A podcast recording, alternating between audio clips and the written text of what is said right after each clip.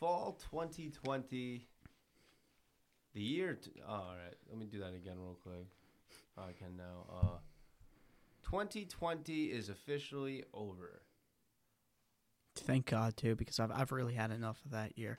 Yeah, It- tw- There was like a few good things that came out that year, and most of them were anime. I'll do it again real quick. Me and Jivo just fucked up. All right. Uh, 2020. 2020. Here we go. 2020. 2020. 2020. The year 2020 is finally over, and so is the fall season. And I think we were right when we said that season uh, saved the year Oh yeah. and the impressions. Uh, I'm surprised that we were. Uh. I was scared about that. I mean, statement. w- we did have Bofuri. Bo Furry was yes, a great and you said that to the year. again. Yeah, I'm gonna say it again. By the way, I'm. Franny Pack, and I'm here. I'm your favorite amateur anime connoisseur. I'm Pink Menace, and I am here literally to cause problems and shit on your waifu. Hell, and Jivo's here. I'm here. I'm on the sticks. hell yeah! So we're gonna go over our favorite picks from the fall season. We're leaving out a few. We're leaving out the sequels. We're leaving out the the slap. Like we're leaving out Jujutsu Kaisen. Still got a second cour to go through. They're taking a three week break. We're gonna leave out uh, the other one that's not over yet. I don't know, but uh, we're doing. Oh God. We're doing Moriarty, Moriarty, the Patriot. We're doing Elaina, Wandering Witch Elaina. Those are my two jams. I got Akudama Drive, and I didn't pick Talent in Talentless Nana originally, but after watching a few episodes, I dropped Westgate Park and just picked up Nana instead. Yeah, Talentless Nana snuck up everyone's butt this season. So good. It was Yeah. so good. After the first episode, I like, I felt sickened by like just the whole premise of the show and how you get to see it that quick. Episode one.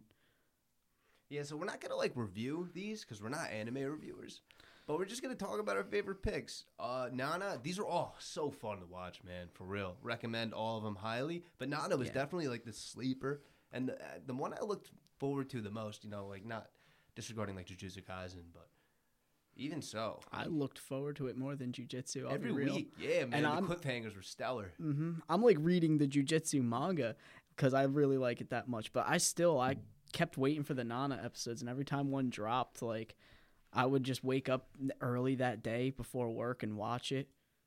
Shit, man, we might as well start with Nana. Yeah, fuck Dude, it. I just loved. Speaking of the cliffhangers, like the la- the final scene, what happened, and then that ED would start playing in, like before the show would end.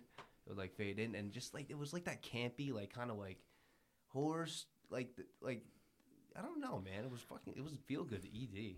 Yeah, It was cool as hell. it. They're Reminded me they're of, like, totally doing another The good season. vibes in a horror movie, kind of. I don't know if I'm reaching. The good vibes. Like when they were partying, like uh, in like the Oh, okay. Friday the Thirteenth movies and stuff. Mhm. Before that type Jason of comes music. around and starts lopping off heads. Yeah. No, I get you with that now. Like I didn't understand what you mean by good vibes in a horror movie. So the OP and the and the OP is great, man. The music's awesome in that. The OP and the ED loved it. It was really nice. Um, also all like the background music during scenes and stuff did really good at helping like to set tension. I couldn't recall it, but I believe you. Like it just, even when there was dead silence, like of people talking, I still was getting like the chills from like the music alone. So Studio Bridge, That's who did it. I yeah, and they're doing the Shaman King reboot for 2021, so which is nice. Nice to look Yeah. forward to, dude. Because these character designs and the animation, it wasn't like mind blowing, but it was good. Mhm. I liked it. I really liked it. I really like the way they did all the eyes in Yeah. Talentless Nana. Like the eyes told the whole story of what somebody's thinking. For sure, man. I, I- Yeah, that it- was great. It's like the My Hero I always wanted. Yeah, It is. yeah. And Deku gets pushed off day one. So like if the same studio is gonna do season two, Nana, which we kind of do have room for, we'll get to that at the end when we do the spoiler warning. But like, it might be a couple years like we waited for ReZero season two now because they're doing Shaman King. Yeah. They- they're busy. Yeah. Unless another studio picks it up, but I don't know. They did a great job. And they even left out the OP and the ED in some episodes just to like Mhm. make sure they adapted it well enough. They fit, like you know, they jam packed every minute to get the adaptation right. that was what was really nice because like they really you could see on those episodes like how much they crammed in there like in that whole almost two minutes of like the opening would be coming around and Mhm. and i gotta say episode five the ending to episode five still makes my whole skin crawl at the end Is that a spoiler? Can you tell me? um Oh. Spoilers. I don't remember. I, I don't. I don't know. I'm bad with knowing what's spoiler and what's not because it was like a huge scene, even though nothing really came of it. yeah, okay. So we won't speak of it. There's a yeah. lot of spoilers in this That's because it's just like a murder mystery type Mhm. thing. But it's not one of those wacky animes where it like shows everyone dying like in order in the OP. yeah. Don't like that. Um, even if like an anime is like that, like I don't even want to know. Like that'll ruin it for me. It'll sully it. That was like one of my huge problems with the Hunter Hunter intros. I loved Ooh. the song and I loved watching So the you shouldn't tell anybody. Now they're all gonna know. Yo, I didn't know that. You didn't? People die now. Spoilers. Wait, you mean you didn't realize that with all the Hunter intros? Oh no. Spoilers. And not a lot of people died in Hunter x Hunter, right? No, but like they give away a lot of Oh, stuff okay. that's yeah, they going don't show on. every main character dying in order. no, they don't. like no, did. but they still give away like a lot of stuff, like the Chimera on- arcs OP for Hunter.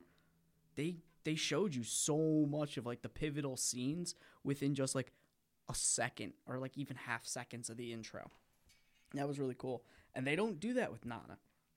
Yeah, Nana. So the anime ended in the manga at like volume four, chapter twenty-eight, and as of October twentieth, which was like uh, you know two months ago or Yeah. something like that, they were already at like volume seven, and it's still publishing. So we have plenty to work with. Oh, I I hope the studio does like the smart move and just chills out with this for a while, and we wait a little while before we get the next stuff. Yeah, I mean, like I said, we're gonna have to probably, Yeah. because they're working on other things. I things. really hope they do because if I get another Soul Eater adaptation, I'm a fucking vomit. Um, I don't know. I feel like they ended it at the wrong time. I feel like it wasn't a good ending. It was. A lot of people like said it was sad and were It- crying it- and they felt it. I their felt. heart. I felt was- rough after that. I, I I didn't really, really care so much for those characters. What do you mean? We'll get into that spoiler thing, but I just think it ended too soon. yeah, it did end ended too, soon. man. They didn't pick a good spot. Like Moriarty, they picked a good spot for it being a two cour and them having to like pick a spot on the on the fly. Yeah. picked a good spot for this one. I think they did the best they could, I guess, but I don't know because I don't know what happens after. I don't either. And this is another one of those series I might just pick up the manga and read because I'm a little little manga gremlin. I do know that season two is gonna be way like guaranteed way better. Oh yeah, Like a lot of cool shit happens. You know, Nana's redemption. glasses Art pusher. Stars, yeah, who, yeah, that guy was. He's dope. gonna be up the to no good. snazzy glasses pushing wearing guy. Ooh, I also want to see Kyoya's development. yeah, that guy's my. That guy, I love that guy. He's the coolest f boy in anime. Yeah, he's he's a role model. He's amazing. So the government has convinced the general population that talented children must be moved to a remote island to be trained as heroes against the alien or enemies of humanity. But secretly, they're just sending in a child assassin to kill them all. Yep. That's pretty much like the sum of it. It, what it very much reminds me of is um there's I forget the exact name of it, but there's like a parasitic type of like bee that'll like lay their larva in beehives. Where are we going with this? Right, keep going. And that's exactly what the show was. There was just one among them that was living amongst them all as an ally, but it wasn't one of them. And it instead just turned around and started killing them all. I loved how they. She had such a like r- annoyingly innocent, high pitched voice, but Mm-hmm. In her inner monologue, and then like sometimes she would slip, and she would have like this her real voice. We would discover. Yeah. And it was so different. It was same say. And everyone who hears it too, you watch their head like, and she's like, ah, never mind. That's what pissed me off. Like, dude, Michiru was so dumb. She's so dumb. She was dumb, but she was sweet, so it was okay. So many clues are smacking her in the face. And she's just blinded by love, I guess. the end I of guess episode what it is. five, yeah, that one was so blatant. I was like, that's what made the end of episode five so big. Like the clue she found, and then just went, oh yeah, Totally. Did, I, I didn't Oh, see the nothing. pictures. Yeah. Yeah, that was so cool, man. There's there's a lot of cool abilities in here. They sh- way cooler than my Hero Acca. Yeah, and they're also being combated by somebody who doesn't actually have a superpower. Yeah. Unlike Deku, who has done right. no superpower, and then all of a sudden he's able to punch Earth out of orbit, and it's like, oh, all right, yeah, good job, kid. I had a, I had a, written down a few of the powers because one of them can like see the future by taking pictures. Uh, Another he- guy's immortal, like, it- it was like- Another guy can travel through time. Yeah, Like these goes back. powers are OP. Like all of them are OP. The weakest ones are like fire and ice, and that you don't sleep on fire and ice no, powers. You know? no, nobody does. That's why everyone in the class like straight up went, I don't want to deal with them. Um, there was the necromancer as well. Yeah, yeah. like just there was just so much wild. Yeah, I was looking at this. I'm like, damn, if these were D and D characters, you would not even see these people until like the end of the campaigns. Mm-hmm. You would not see them. Nonetheless, like I'm trying to point out like little cracks, things I don't like about it, but don't get me wrong. Like, s- uh, super recommend the show. It's a freaking fun one to talk Yeah. about with your friends every week. The rewatch value, I didn't think was going to be that high at first, just because of all the spoilers and the mystery that we already know. But I think it, I think it actually does now. I think it actually has some good rewatch value. it is. It is. I'd watch it again, even though I know everything and I wouldn't get so blown away. I- feel like every odd numbered episode ended really scary. I remember you saying that. I don't know if that's true. Think about it. Episode one. I can't think about it right now. I'm just gonna believe you. You guys let us know. Yes. But uh, this I'm I'm gonna complain about it again. But uh, that's why I want to say like I fuck I freaking love this anime. But the world building, it's There was of no world building. It was just an hard to island. believe. I got something written down here. I, I, if anything, the world building feels like it's vainly trying to justify a scenario where a sociopath serial killer schoolgirl goes on a killing spree against superhero opponents without being caught. While many of Nana's classmates were secret psychos, and, and some weren't, Yeah. but a lot of them were. It seems as if the audiences were told that the talented are destined to evolve into monsters simply so we'd have sympathy for the anti-hero and not to be like immediately repulsed by her actions. Like No, what she's doing is still absolutely horrible. Especially some of the ways she did it. so like it's kind of hard not to see the plot as like contrived or like made up or like Yeah. built to like and, and like too quick to judge since the story will become like more compelling in, in season two obviously. But like i think it what makes up for that is like that puzzle mystery deduction skills. Yeah. l versus light classic shit that they got going on with between Kyoya and nana. That balances it out. It makes up for like the really hard to buy like it's they're selling a crazy world building thing. Like you're sending a kid to an island full of mutants like professor x's island like you were saying hmm like it's kind of hard to believe, but if you can buy that bullshit, it's. I well mean, worth after the year we just had, do you really think that world building is so out of control? yeah, I, I see that a lot in like, articles. it's, like very fitting for this year. It's it's not all that weird. I mean, everything that that is super happened in 2020 that felt almost normal. It really almost felt normal. But like, dude, the beginning of the show, like I like like I wrote down here, like I didn't know who the main character was, and then when I found out it was Nana, Yeah, I was you like, okay, out. am I supposed to like feel bad for her, or am I supposed to like be on her side? And then I figured it out, and then I was still like, wasn't I was like beside myself. I wasn't sure. How I feel about it is you're not it. supposed to be on her side, but you're supposed to root for her because she's growing. It really put and me. you in, saw in- it at the end of like the last episode too. Like she's starting to grow and realize like everything about every situation she knows is just so wrong. Yeah, And- she starts to like. It's like a child assassin, man. She's just a, a Mhm. kid. And I'm I'm really thankful for Michiru for helping her realize that. Yeah, now she's yeah. That was really cool when she. We'll do the spoiler thing later. We gotta, but like like I was saying, those L versus light vibes are. I'm not. I'm not exaggerating. Like they even acknowledge it. Like they they shine like a blue spotlight on Kyoya and then a And the red, red. spotlight on Nana, just like in Death Note. It was like Ellen a Light. Like, dark red too. and like, these two are geniuses, yo. Mhm. They really check each other, and Kyoya is the perfect rival for Nana because he's immortal. He's the immortal she one. She can't so just can't die. Yep, she can't just kill him and go. Wow, look at that! I'm left with a bunch of idiots now. No, the smart one's the one she can't get rid of too. and he like knows that she's like killing everyone, but like he can't prove it. He but he's no and then he has to like he's, he needs to lean on her for help because there's other psychopaths in there too, and Mm-hmm. and he knows that she's the smartest, but like he, she might be the killer. Super walking on eggshelly vibes, and they really nailed it, man. I- And like I said, it makes up for that silly world building. I really respect him because I'll be real. If I had his power and I was an immortal and stuff, I would just go, "Oh, this is cool. I can't die," and then go to construction sites and just jump off the roof for no reason. No, he Oh, actually sits the back and he, like, tries to be a detective with it when too. he tasted the poison.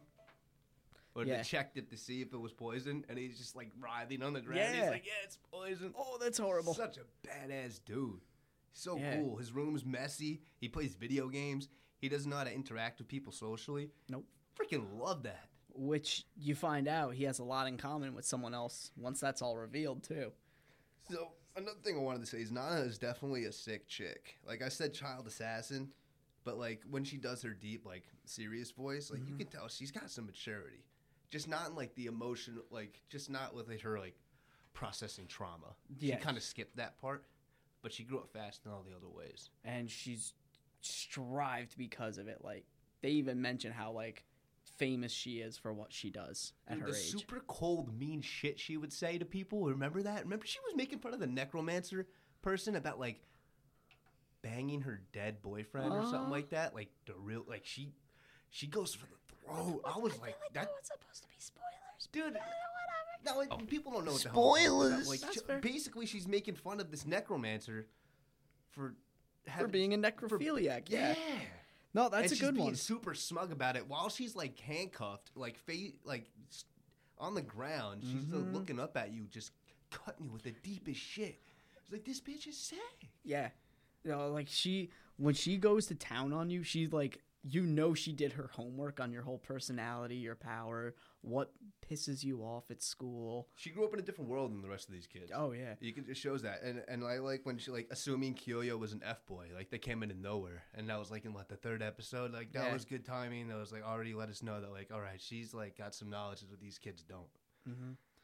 She's like, ah, forget it. He's like, what's that? Well, she grew up as, as you said, a child assassin. The rest of these kids are growing up being told, "You're gonna be the best hero ever. You're gonna you're gonna defeat the enemies of humanity," and you can watch it go to all their heads. Like Michiru and Kyoya are really the only two I've seen in that whole show who have like a power that they don't abuse. I mean- they don't abuse their powers. Yeah, I mean Michiru. she abused it, but for not like selfish reasons. Yes, exactly for selfless reasons, like overly unhealthy. Yeah. selfless. And I, I, her voice was annoying to me, man. It pissed me off the whole show. I don't think she was supposed to be someone She's you supposed to sound like a dog. Is that why? With Yeah, her look legs and her scraggy hair.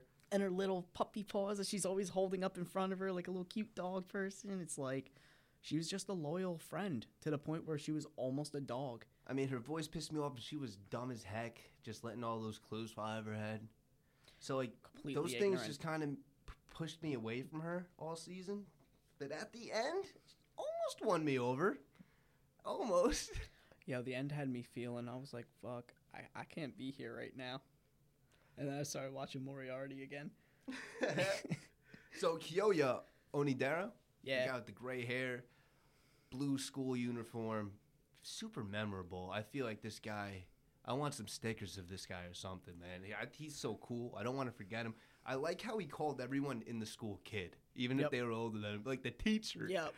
It was so great. Hands in his pocket, hair in front of his eyes. Like Nana, he's way more mature than his age would tell you. And you find out he's there to find out what happened to hmm. his sister, and then you find out there's a bunch of fluffing dead bodies buried all over the island, Yup. and there's like zombies everywhere. So you're like, all right, this island has a past. It has a dark history. And he goes in there knowing it too. So it's like one, he is completely confident in his power, and two, he really is that guy. Like Maybe I was complaining about the world building because I wanted to find out more about that cool past shit. Like there was a civil war on the island, like before all them there. I don't. It's not spoilers, you know. It's just shit that happens. But uh speaking of spoilers, we're gonna get right into that very soon. But yo, the, they have a Ganguro character, the tan, I hated those two. I the- the hated tan, them. Uh, Japanese girls. I hated Classic. them. She Their was the powers- power. Their powers were annoying and slutty as hell too. I was so mad. I so love when they oh, put one of oh yeah. I uh, my saliva is like numbs people. It's also an aphrodisiac, is and the other one's sexual, like, I can teleport wherever I want. So it's like, oh yeah, what? You want me to come over? Poof, right in your bedroom, and it's like, oh thanks. You you two are like the perfect sluts. I hate this. I hate this island, and if I was the killer, I think I'd I might start with y'all. Yeah, y'all man. assholes too. So there's this awesome quote that Nana said once, and I thought it was really cool. She like there's a couple times when she is convinced that she's like found out or caught, Mm-hmm. and then she I, she says to herself, "Before things get tricky, I better kill as many as I can." And I was like, "Ooh, damn! Like you're just you're freaking dedicated."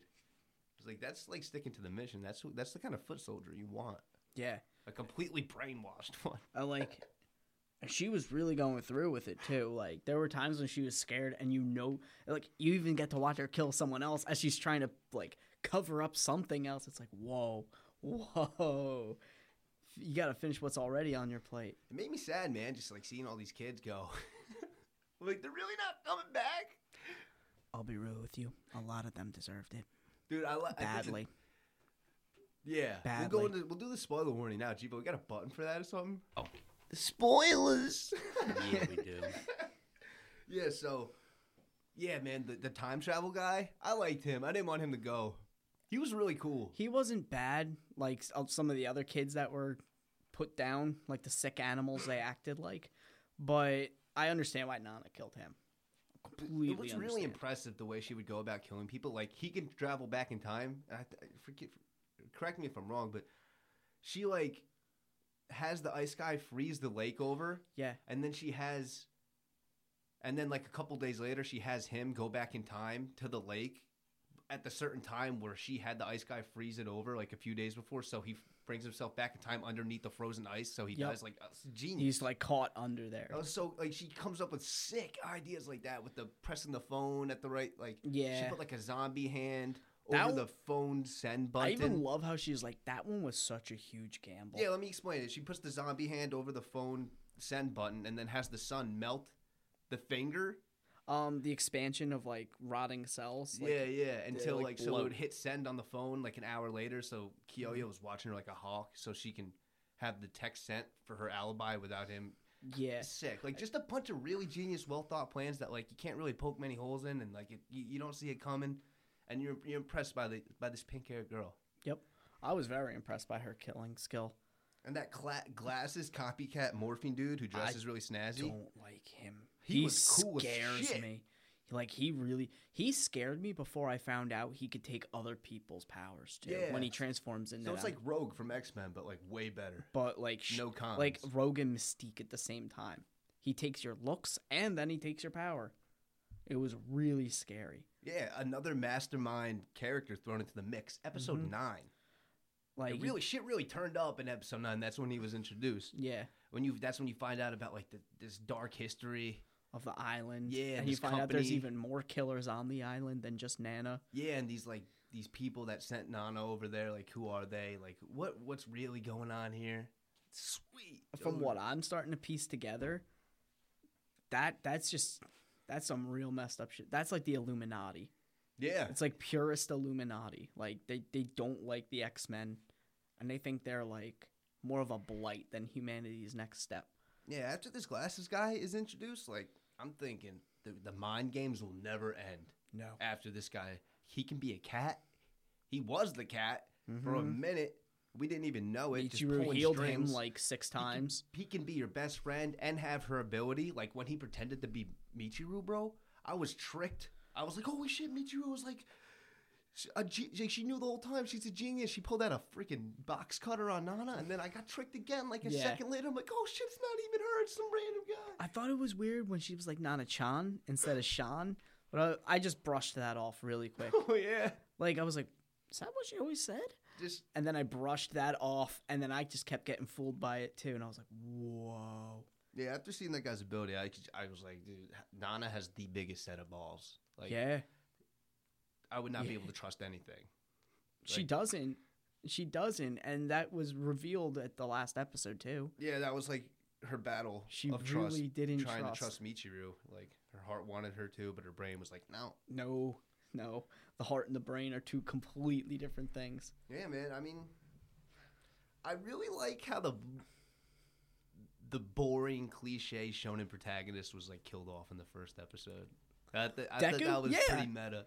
I loved I it. like He's that like, kid though. Uh, I have no powers and I'm really weird and I get bullied. well, He good seemed get pretty bullied off a regular. cliff. I liked him. It's funny because I like him. He but I- wasn't I going to didn't be a like Michiru. sociopath. Um, he wasn't going to be a sociopath like all the other talented kids. Nakajima. That was his name. That was- he was a good kid. He's he had good intentions. What I And- thought was kind of lazy writing is when the detective slipped. That whole like window, leaving your window open to Nana. Yeah. Like, what what kind of detective lets a little kid know that she helped get her parents killed? Um. That see, that's That was either yeah. lazy writing or it's going to be explained later, and it just hasn't been explained yet. That he leaked that on purpose in order to brainwash Nana to get her into training. That makes sense. It wasn't s- said, but it makes sense. You know what I'm saying? Yeah. I I just couldn't let that. I could also slide. see it too. Like maybe if the detective knew her parents, it was just like you dumb kid. Those are my friends. But that feels like too much of a reach. Just like in Moriarty, episode 11, and this episode 11, when Kyoya and Nana have to work together to find the.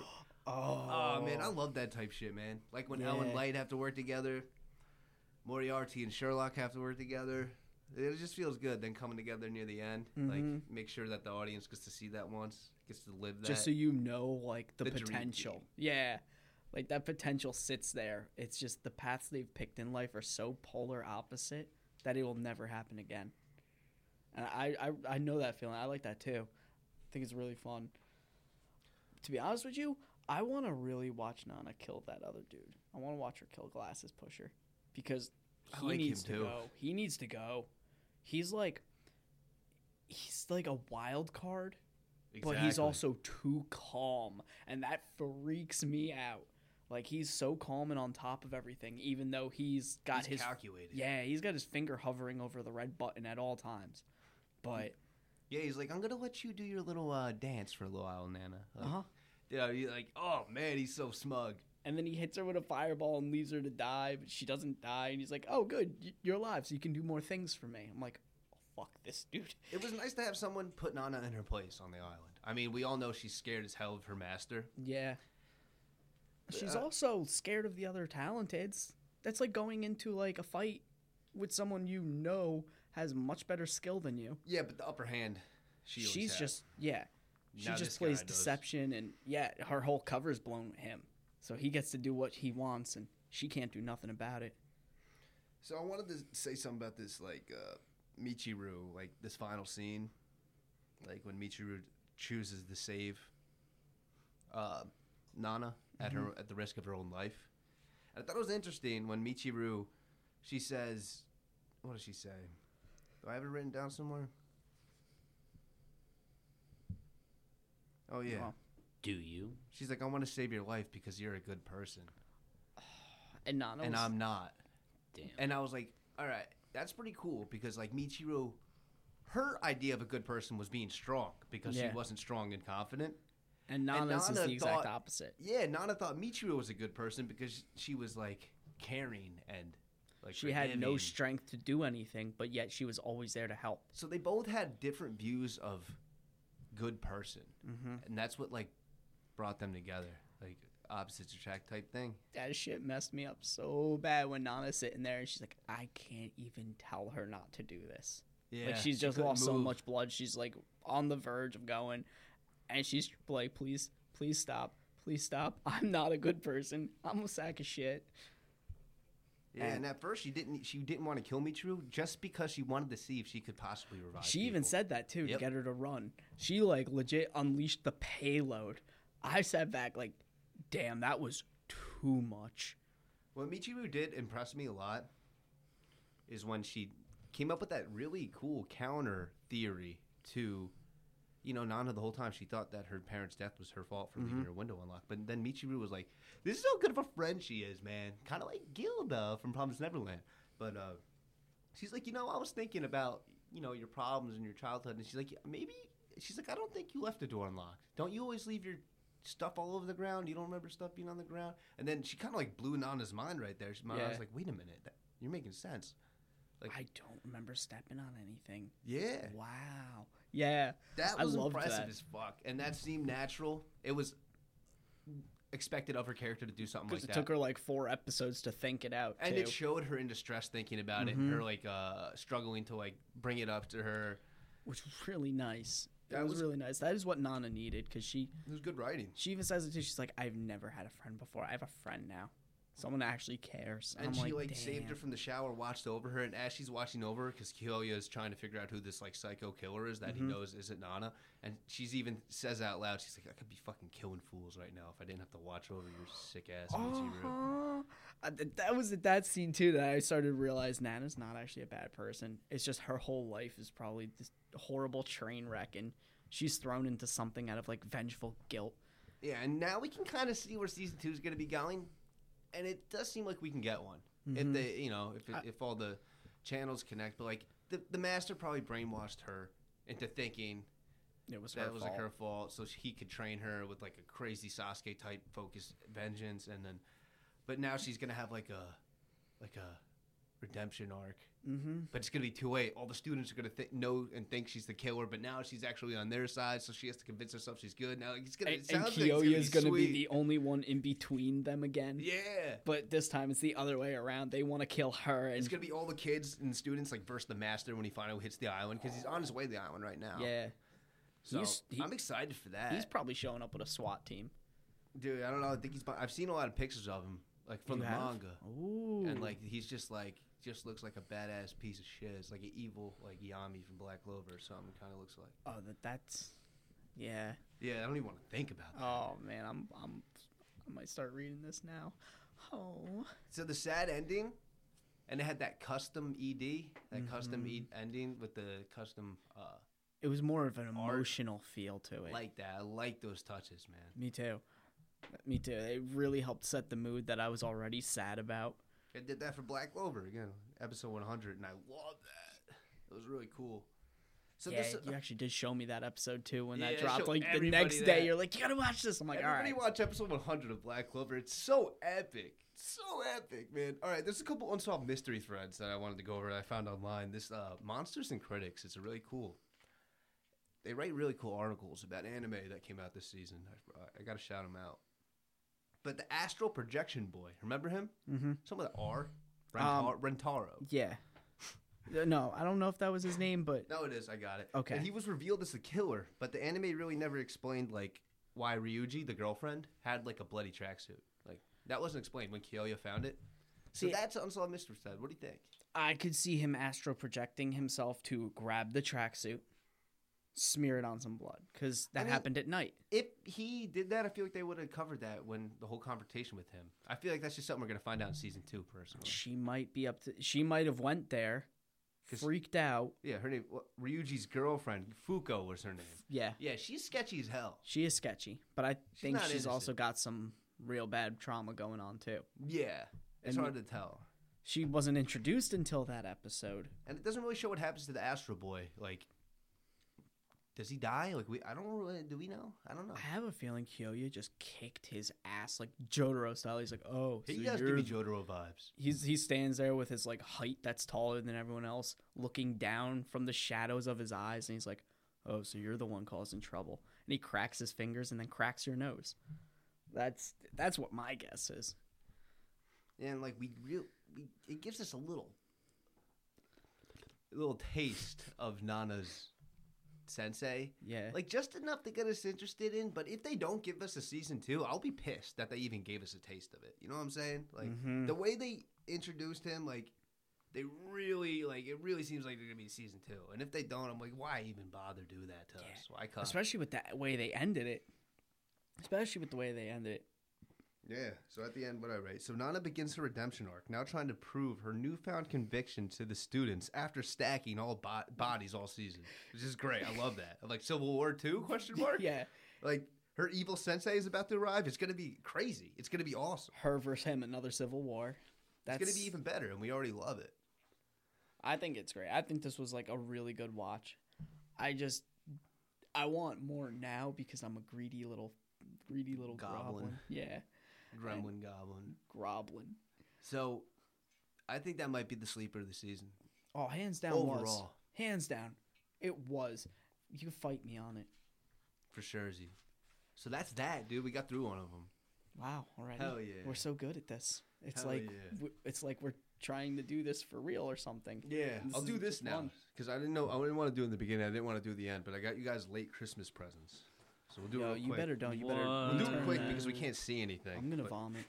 Here, you guys can just grab them, and you you'll know whose is whose. Yo, well, they're Pink, both mine, Pink, obviously. You can, you can just tell me what mine is. Yours is obviously not that. Yo, That's is mine. it a new phone? What is it? Tell them what it is. There it is. Oh, it's a little Kazuma keychain. yeah, it's a Kazuma keychain. and then this other thing is also mine for the computer I don't have. No, What? it's an Asuna. No. It's an Yeah, it No.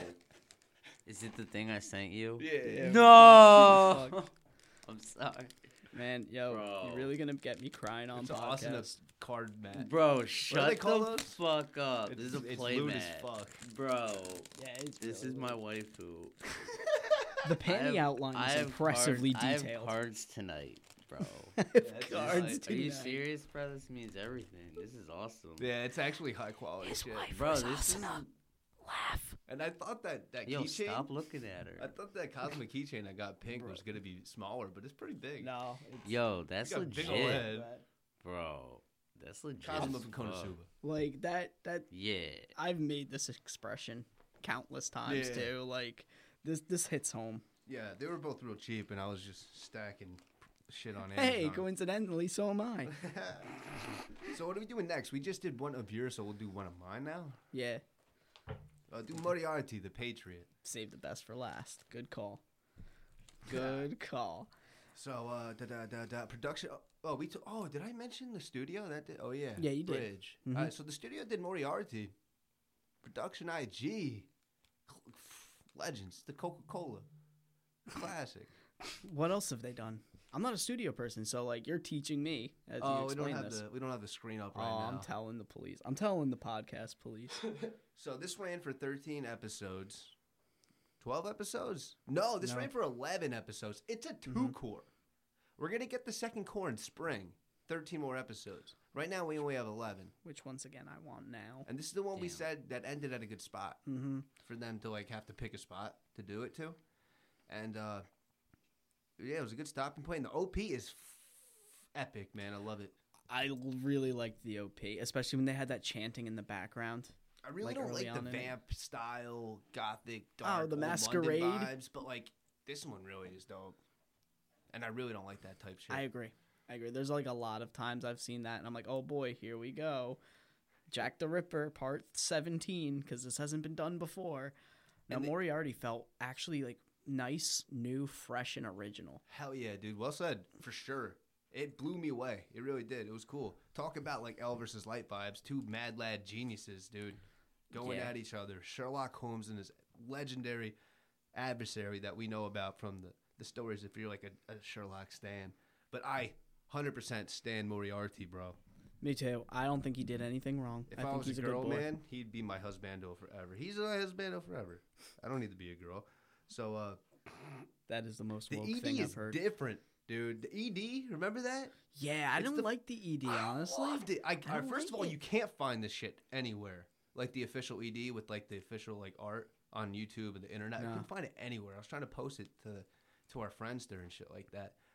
But uh it's like a it's the first time the music's out of the era. That music's like of this time. It's like EDM. Yeah, it was EDM poppy. almost, and they're all painting and they're kids. Yeah. because there's like flashbacks when they're kids in this show, and uh, I liked it. I thought it was a good touch. I loved it. I think it's a good song. It's, it's happy vibes. Song's all right. Don't get me wrong. It just I don't know. It didn't feel accurate for me. Like Yeah, that, I think that's what made me like it. It's, it was out of place, kind of on purpose. Obviously, mm-hmm. it was a risky move. yeah, It yeah. was a risky movie. So, uh, so uh, it's just, it's it's the story of frenemies, yo. That's what this is. Moriarty and Sherlock, they're frenemies. Yeah, they and I are. really like how they waited until episode six to introduce Sherlock to make sure that we get like we grow with our boy Moriarty. Mhm. Like, Also, the fact that they like gave you the whole first half of the show from the perspective of the actual villain of the show Yet he's and a made him made him look good. They made him look like everything he's doing is completely justified. And a lot of the times it is. He goes for some really shitty people. He's a professional consultant. Yeah. Like that's his thing. You go to him and he he consults. He gets things done for you, but he does it his way. Mm-hmm. Like I like to think argue. of him as he. I like to think of him at what, what did I write? It's funny as hell. Uh, Like Bucciarati, if he killed people A li- yeah, I can see it. from uh, JoJo's Part Five. I can see it. He's got the same like posture to him. You know what I mean? Yeah, I mean he's got he's got admirers and he's got mm-hmm. followers. Like people he can't let down. Yeah, I mean this story is like it's two, two respective geniuses and they just actively seek intense trials of like intellect to challenge themselves always, and it's never enough. Just always chasing the dragon, the ever elusive dragon of intrigue and passion. You never Like, catch the dragon. And I love how much Moriarty like genuinely respects Sherlock. For it. Yeah, and that's what, and like, and they're never satisfied. Like they're, al- it seems like they're always waiting for something, and they mm-hmm. finally found it, and that was each other, like Yep. the ultimate challenge. Yep. Like and there's so many times too like where you, I I sat back and went you could have this guy assassinated you'll never get caught this is your only threat Moriarty doesn't instead he like legit looks him in the face and goes yep come and catch me Oh I was god! like, I don't even mention that scene yet. That scene is so good. You see me post that on the Facebook thing. yeah catch yeah, I'm me glad- if you can. I, Mr. I'm glad you like posted that because that's like my, Oh, probably my favorite episode I that live. Spoilers. that and uh Dancer on the Bridge He says that in English. no no no but those are like my two favorite episodes Oh, so what was I gonna say? that sounds like some Breaking Bad shit. The way they say each other's names, so epic. They really nail it. Like Sherlock. Sherlock Holmes and uh, Moriarty.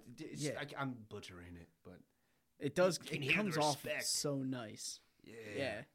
I really want some Sher- like real Sherlock fans. I want their opinions on this adaptation because it was based. It was loosely based on like an actual story. Actually, the final Sherlock Holmes story. I have some. Uh, I did some research. It's based. Yeah. Um, but they deviate a lot from it. Like uh, his older brother's not in the in this last story, and uh, I'll get to that when we get to the spoiler part. But uh, yeah. So Moriarty, he's a, a a prodigy demigod. He's got Dio energy. Was I right when I said that? Yeah, it's, Remember I it's Dio without being a total scumbag for the sake of just being a scumbag. Yeah, he got the Dio vibes. the He's got like the yeah, his the way he looks at people. Look, he looks at them like they're food, even though that's not what he's actually thinking. It's the blonde hair, those scary, piercing eyes, how intelligent he is compared to everyone else in the room. Yet, he just doesn't care. He just does his own thing, and he teaches math. Yeah, like I, I- like I said, I want I want the opinion of like if anyone's out there like a Sherlock fan, like like let me know what you think because like the names of the side characters, they were names of people in the other in the books, like the locations, the plots, the train, the loc- Yeah. like a lot of these things were f- taken from the actual Sherlock story. So like it was probably really enjoyable for a fan. It probably watch. was. It was enjoyable for me, and I'm actually, I'll even say it right now. I'm not a Sherlock Holmes person. I never was either. I didn't even know Never- who Moriarty was until the show, and thank God the show came out because I stand the hell out of this dude. Like I've heard the name Moriarty before, and I just I didn't care because I'm not a Sherlock guy, Yeah, he was in the movie with like uh, Robert Downey Jr. and shit like that. I which I didn't even watch. Yeah, me neither. So like, then this came out, and now I'm like, Oh boy, it's time to pick up a murder mystery novel. And he's got some Lelouch vibes, bro, from uh, Code Geass. He's an anarchist who wants to topple the social order and eat the rich. Moriarty doesn't simply want to watch the world burn. He lights the match. exactly. Yeah, Like- for real. And I'm glad he's like capable of getting anyone killed, but he only targets the nobles who like really, really deserve it. And they give it really good backstory, showing them as kids for the 2 Mhm. episodes, episodes two and three. I love it. The first episode gives you a nice, beautiful example of like a display of what they're capable of and how they get it done. And they solve a mystery, wrap it up all in one episode. Boom, here you go. Nice bow on it. Episodes two and three shows them as kids, give proper backstory. You really get the, and it really shines a light on his ideals and like what mm-hmm. he thinks of the rich. and just already him gaining like all these side characters. I feel like they're not even characters, not even his friends. They're just his followers because he's just so Yeah. based. His brother is his brother, and I forget the name of. Luis. The, I forget the name of the actual Moriarty kid. Oh yeah, yeah. I forget. It. I feel like Master, Master something. I feel like it's William, but I know it's not. It's not William is Moriarty. William Yeah, James Moriarty. Yeah, yeah But- it's Master something. We'll just call him Master Boy. Green, green eyes. So he's the he's the only true Moriarty. Yeah, The others were adopted, which was really cool. Oh man, I don't want to spoil it, but like shit, dude, they do some Promise Neverland type shit in the fir- in those two episodes, and it's really epic. like I want to know what he was thinking when he went through with that. Like him, I love him. Him master dude. alone. Yeah, like I want to know what his thoughts were about all that because everything he did there, that was some high risk nonsense. That was crazy to me. Yeah, what did I write? I said Crazy. kind of reminds me of Bucciarati if he was ruthless, with more of a, Lu- a Lelouch type mindset. And I'm wondering how exactly that similar that like philosophy is, and it's probably just I just got off like a Code Geass binge. Like that's all I did Christmas Eve and Christmas Day. Like I didn't even see anybody. I just watched Code Nice. Geass, and then uh, they the O what are they called? The OVAs. The OVA after that, which is really dope. And yeah. uh, and it scratched that itch, Moriarty. So like, it's for all you listeners out there, if like you know, if you re- if you stand Code Geass, like Moriarty will scratch that itch for you. It did for me, mm-hmm. and it's cool because there's no zero comedy in this show. No, But like, I like it like that. It's like It- It's it feels real. it's committed project. It's, Mhm. you, we can respect it. like how Full Metal Alchemist always has like those moments where like Ed's screaming and they're drawing chibi, and Alphonse has like eight cats stuffed in his armor, and somebody's getting hit with a wrench. No, Moriarty. Now that you really, now that you just mentioned it, I really Zero comedy, man. none of that, nothing like that at all, and I got even like a little more found respect for it that I didn't have up until you said it because I never thought about it. So it's like an actual serious work of art. So um, in the original works, like the actual novels, like written like freaking late 1800s and shit, uh, Moriarty has like an evil organization, super secret evil organization. I like how they adapted it into his family in this one. Yeah. I think that was sweet, and they gave it, like I said in the first couple episodes, they give it proper backstory, which is Mhm. really good. Uh, I really like that adaptation. Um, yeah, and then episode six, Sherlock's introduced, and that was, dude. Them meet uh, Dixon's was over when we watched it Okay. When I was watching episode six, and thank God we were both so hyped when it happened. That staircase scene. I was figuring was out who so that was quickly too. Like when he's like, "Oh yeah, you're looking at the staircase, so you must be a mathematician." Because, and then once he goes on to, I'm like, "Oh, okay, Sherlock," like jokingly. And then as the conversation kept going, I went, "Fuck, I hate it when I'm right." His name is Master Albert. Remember that was his name. Albert, thank you. Yeah, Yeah, the Dude. oldest son. Yeah. I want to know what Albert was thinking when he chose the lifestyle he chose. I really want to know more of what was going through his head because that was a huge leap. That was huge. So if you can make it up to episode six and see Moriarty meet Sherlock, you're sold on the show Mm-hmm. by then. If you can make it up to there, like that shit will grab you. It'll captivate you by then for sure. Episode five is actually what did it for me. That was with the uh the dancer on the bridge. That was honestly it might have been my least favorite one. That one that one made me feel like like The really only one I ups- didn't like. That one hurt me in a way. I'm like, damn, it's like Romeo and Juliet, but worse. This oh, hurts. The And after that, I was like, we we really need a whole nother season. I said it then. I didn't even Yeah. finish the first season. I love it, dude. I love this feeling that like we know for a fact, absolute, we're getting 13 more episodes in the spring. Oh, that's so good to say. I Mhm. just hate when shows split it up like that, like half and half. Yeah, they're taking that. At least they're not splitting. I guess they are. At least they're not doing like splitting a season in half. Yeah. At least it's a two. It just makes two. you wait. they're It's like the cliffhanger. It's like why? Why is it? It's not necessary. Let's finish the show. Yeah, we're being. You know, now we're grateful for shit like this when we sh- shouldn't be. But you know, it is how it is. I ain't grateful. 2021. It's how I it live to be a be. toxin this year. I ain't grateful for shit. Give me the rest of the show. So back to this episode six staircase scene, yo, yo. Remember, like, you know what the what is that thing called? The golden ratio, the Fibonacci Yeah. spiral. We always see that meme. The part It's- seven It's it's a it's like that snail thing, that Mm-hmm. math snail thing. that no matter how you look at it, it will be a perfect circle. Is that what it is? It the rotation never changes its degrees. Okay. So like it will spiral for infinity if you zoom in on it. Infinity. So To Sherlock has infinity. all these girls are just like around Sherlock, like oh, and he's guessing everyone's pers- profession mm-hmm. just by looking at them using his deduct- deduction skills. And this is the first time like it, it starts to like show how Sherlock solves things geniusly through like kind of like physical evidence and sh- tells and stuff like that. And Moriarty takes a more psychological approach.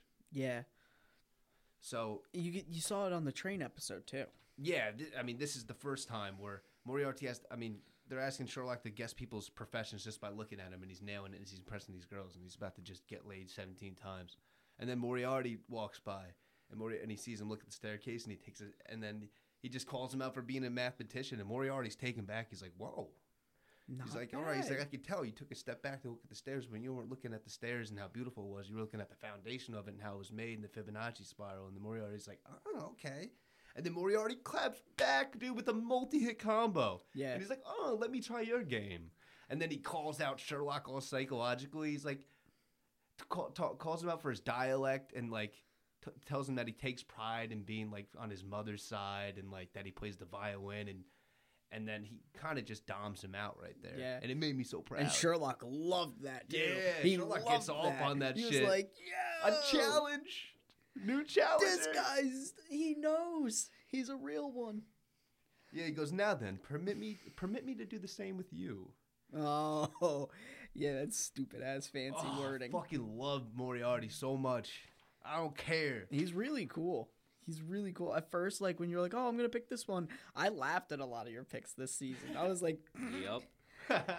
and then it turned out you didn't even have the worst. You had like some of the best. Hell yeah, that's right. Yo, I love how, like you said, uh, Sherlock got excited and then he starts calling him Liam instead of William Yeah. James Moriarty. He's Liam. He Yeah. just gives him a nickname. He's just like became. He realized like he's like, "Oh, no, this is my friend." You, You guys think it's so because he's a friend, or you think he's kind of like being a smartass to antagonize him to like make I sure he's I think he him? genuinely like cherishes Williams Mor- of William Moriarty's presence, like to the point of like that's his best friend. Watson's just his creepy little goonie, but I hate Moriarty is his best friend. I hate Watson. I'm glad because I thought I was the only one sitting there going, "Who is this little creep show with a cane?" They I hate did this guy. wrong. He's a corn muffin, dude. He's a f- effing square. He ain't even a square. He's like an obtuse shape. He ain't even got a full shape. He's an L7 weenie.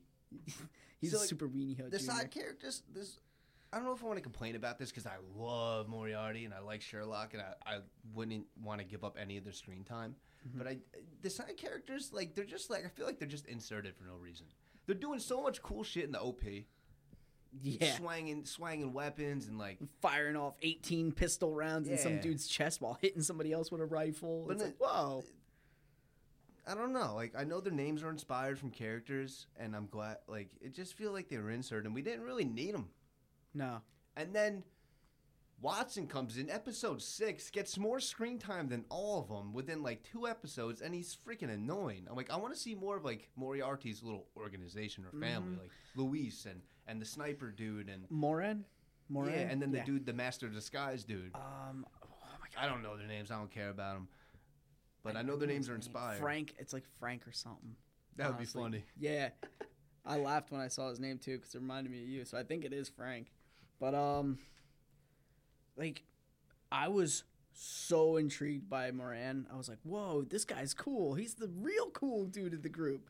And then you only see him, like, play cards and shoot a gun. And I'm like, oh, all right, thanks.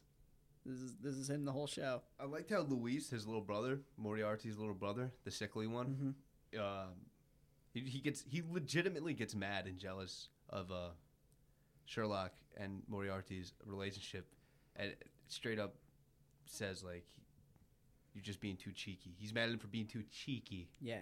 I thought that was great. like someone actually like using cheeky in a serious way. Mm-hmm. Like this motherfucker. That he ain't wrong though. That is a good. That is a good accurate. I guess it is, dude. It's just kind of made me lol. Sherlock, he is a little cheeky bastard. Yeah, just being so serious and saying cheeky. And like, like I said, like I'm personally not interested in like these old school London vibes. So it feels so good to be back in that like bright, tranquil office where the top hat chads do cult shit and sip The tea. chop hat. yeah, they are top hat chads. Yeah, Yo, you, you ever notice though? Luis doesn't wear a top hat. I don't know. That's not his style. No, it's not. He wears a hat though, He, doesn't he? it's a bowler hat. Ah, I see. And I think someone else The mentioned too hat. recently too that like top hats are viewed as like the tip top of society, and bowler hats are like the next step below it. I see. That makes sense. I Like, that. Okay. Also, Leo, um, Luis also dresses less nice than like Albert and William. Mhm. So I don't, that makes a lot of sense though. I don't know what his role is, and that gives him like a real mysterious vibe to him. And he's he's lethal as shit. He's like an assassin for He real. wants the blood. Like everyone around Moriarty, they're like his family and his friends, but they're really like his hit squad. Yeah. Like professionals. Fuck. Except Albert, he's he's the one who doesn't go in and smash somebody's he's head open. He's like the face of them. Like Yeah. if, if they need to show face anywhere, like when they're on the boat and stuff like that, like he's the fancy. He's Yeah. like the co- get get get get out of jail free. He's the one who talks to the nobles while you guys go burn so down a house. smug and smart. Oh, I love that dude. No, he's he's one of my favorites out of the whole cast. Yeah, yeah. I just wish I remembered his name without you Master having to tell me. Yeah, I forgot it too. There's this awesome quote right here. Uh, man, so cool. After Moriarty uh, tests Sherlock, uh, I'll, I'll get to that in the spoiler warning after right after I say this. But he's like, from here on out, he will be taking on the role of solving the crime drama that we will be staging on the streets of London. Further, he will be our leading man who shines a light into the darkness of this world. That's what Moriarty says about Mhm. Sherlock. So he basically is just like narrating the story for us right there, like in one quick quote. He's like, this guy's going to be solving all the drama that we're going to be starting. But he's not mad about it. He's like, this guy is going to be shining the like. This guy has the same goal as me, but we're going at it at two completely different ways. It's like doing two tasks at once to get the same result. Yeah, but Moriarty's killing people and he's going at it all psychologically, Mhm. and he's being ruthless. And Sherlock's going by the book. Doing the right thing, getting hard evidence, playing by the rules. Not Mhm. like completely by the rules, because if you're gonna pretty hard. if you're gonna do some of like the murder solving that Sherlock Holmes goes through, I feel like you need to break a few rules, pull a few breaking entries, and to get the evidence you need. Yeah, petty stuff. Yeah, but Sherlock does it the right way. I like another quote that Moriarty says when he helps that one dude avenge his, his son that got killed. and then he, he just scene. leaves him in the in the alleyway with the dude so he can kill him and he walks away and he's like, Make it quick, I have one cigarette left. It's like, Ooh, you're fucking badass, dude. Make it quick, he's got one cigarette left, dude. Daddy, chill. Daddy, chill. So, uh, spoiler warning, Jeeves. What the hell is that even mean? Spoilers! what the hell is even that? Yeah, what the hell is even that? Spoilers! I'll go right back to this when Moriarty tests Sherlock. Holy moly, man, this was so cool. By framing him as a murderer, he forces him to solve a mystery while detained. Yeah. So cool. And uh, this shows how highly Moriarty thinks of himself. Because he sees Sherlock as his possible, potential adversary. You know, someone to, like, Mm-hmm. solve his boredom and stuff like that, like a potential equal. So he's like, eh, if if I could do it, he could probably do it. So let's frame him as a murderer, like hire someone to kill somebody, write write Sherlock's name in blood. So he's being arrested. He's sitting in the jail cell and he has to solve his own crime. Which he didn't even sit in the jail cell long. And while he He was even testing his skills as a detective, he was testing his ideals at the same time by forcing him to either forcing the ultimate ultimatum onto him, especially for being Sherlock. Kill this dude and find out who the mastermind is, or spare his life and never find out. Mm-hmm. And, Which and- was really cool because that puts, if you think about it, that puts Sherlock in such a huge, huge dilemma. Because he could, with his own hands, kill a man and then mm-hmm. stop all this future crime, or continue doing things the right way and just have more trouble later on. Not even for the for the cause of like stopping all the future crime. This, it's like a dark addiction that he has. Like he needs to find out who this mi- like when he can't solve an, a mystery. Like He gets it haunts his head. You see it in that one scene. Like it like he has bad dreams about it and stuff. Like it's driving this dude crazy if he can't find out who this mastermind is that framed his murder. He's like seeing the guy's face in the smoke too, saying, "Go on, pull the trigger. You get to figure out who did it." Yeah, like He's got the gun Yeah. in his hands. He's like sweating. He's like, "What if I did?" Hmm And Moriarty knew what he was doing when he forced that upon him. And so, like I said, he was testing his detective skills and testing like what kind of man he was at the same time. I had So so, much respect for him on that. Yeah. So much. I don't know if I could have made that that same choice. I might have actually sat back and took like that horribly moral moral gray route and go, "Well, if I kill this guy, there's gonna be a whole lot less murders in the future." So Sherlock proves his current ideals when choosing not to shoot the suicidal hitman guy because the guy was going to die either way. Yeah, He was sick as hell. But then Watson was ready to shoot Sherlock if Sherlock shot the dude. So that shows Watson's ideals as well, right there. yeah, which uh, Watson's a effing square. And then we already have a good idea of uh, Moriarty's ideals from the first two episodes. You know how he wants to Yeah. topple society and eat the rich and shiz like that. And uh, but but we know like Moriarty plays by different rules, and like it doesn't really show exactly what those rules are. And I'm curious of like what exactly those are, or if he has any, or if they'll change. I think his rules are like simply put, just if you have all this money and influence, don't use it picking on the low class, or you're gonna get picked. I'm thinking like, is he willing to throw his family, his little organization, his friends under the bus for his things? Is Moriarty that type of guy? Like he might be. We don't know yet. Well, the way they dis- they drew him in the book in episode one was like, "Oh, tell me a story." And it's- Dude, that was he so looked cool. like the type of person who would. That was a one for one cropped photo from that story. That story the kid was reading in the introduction. I have it like No right here way. in my notes. Yeah, that was a a straight up image from the original novel in like eighteen something. That's amazing. Yeah. That's really and the cool. name of the book is the name of the what they adapted the story Yeah. from. The final solution, the final problem. I th- sure, I don't. I have I- it right here. I'll get to it in a Yeah. second. But That's that was dope. amazing. I didn't know that. I thought they just drew that up like to sketch some ugly old dude who does a lot of evil things. Yeah, I first want to talk about that. Uh, like your the dream because that was a weird scene. That was a weird scene. Like uh, Sherlock like having that dream with the smoke and he plays the violin. It was a weird take on it.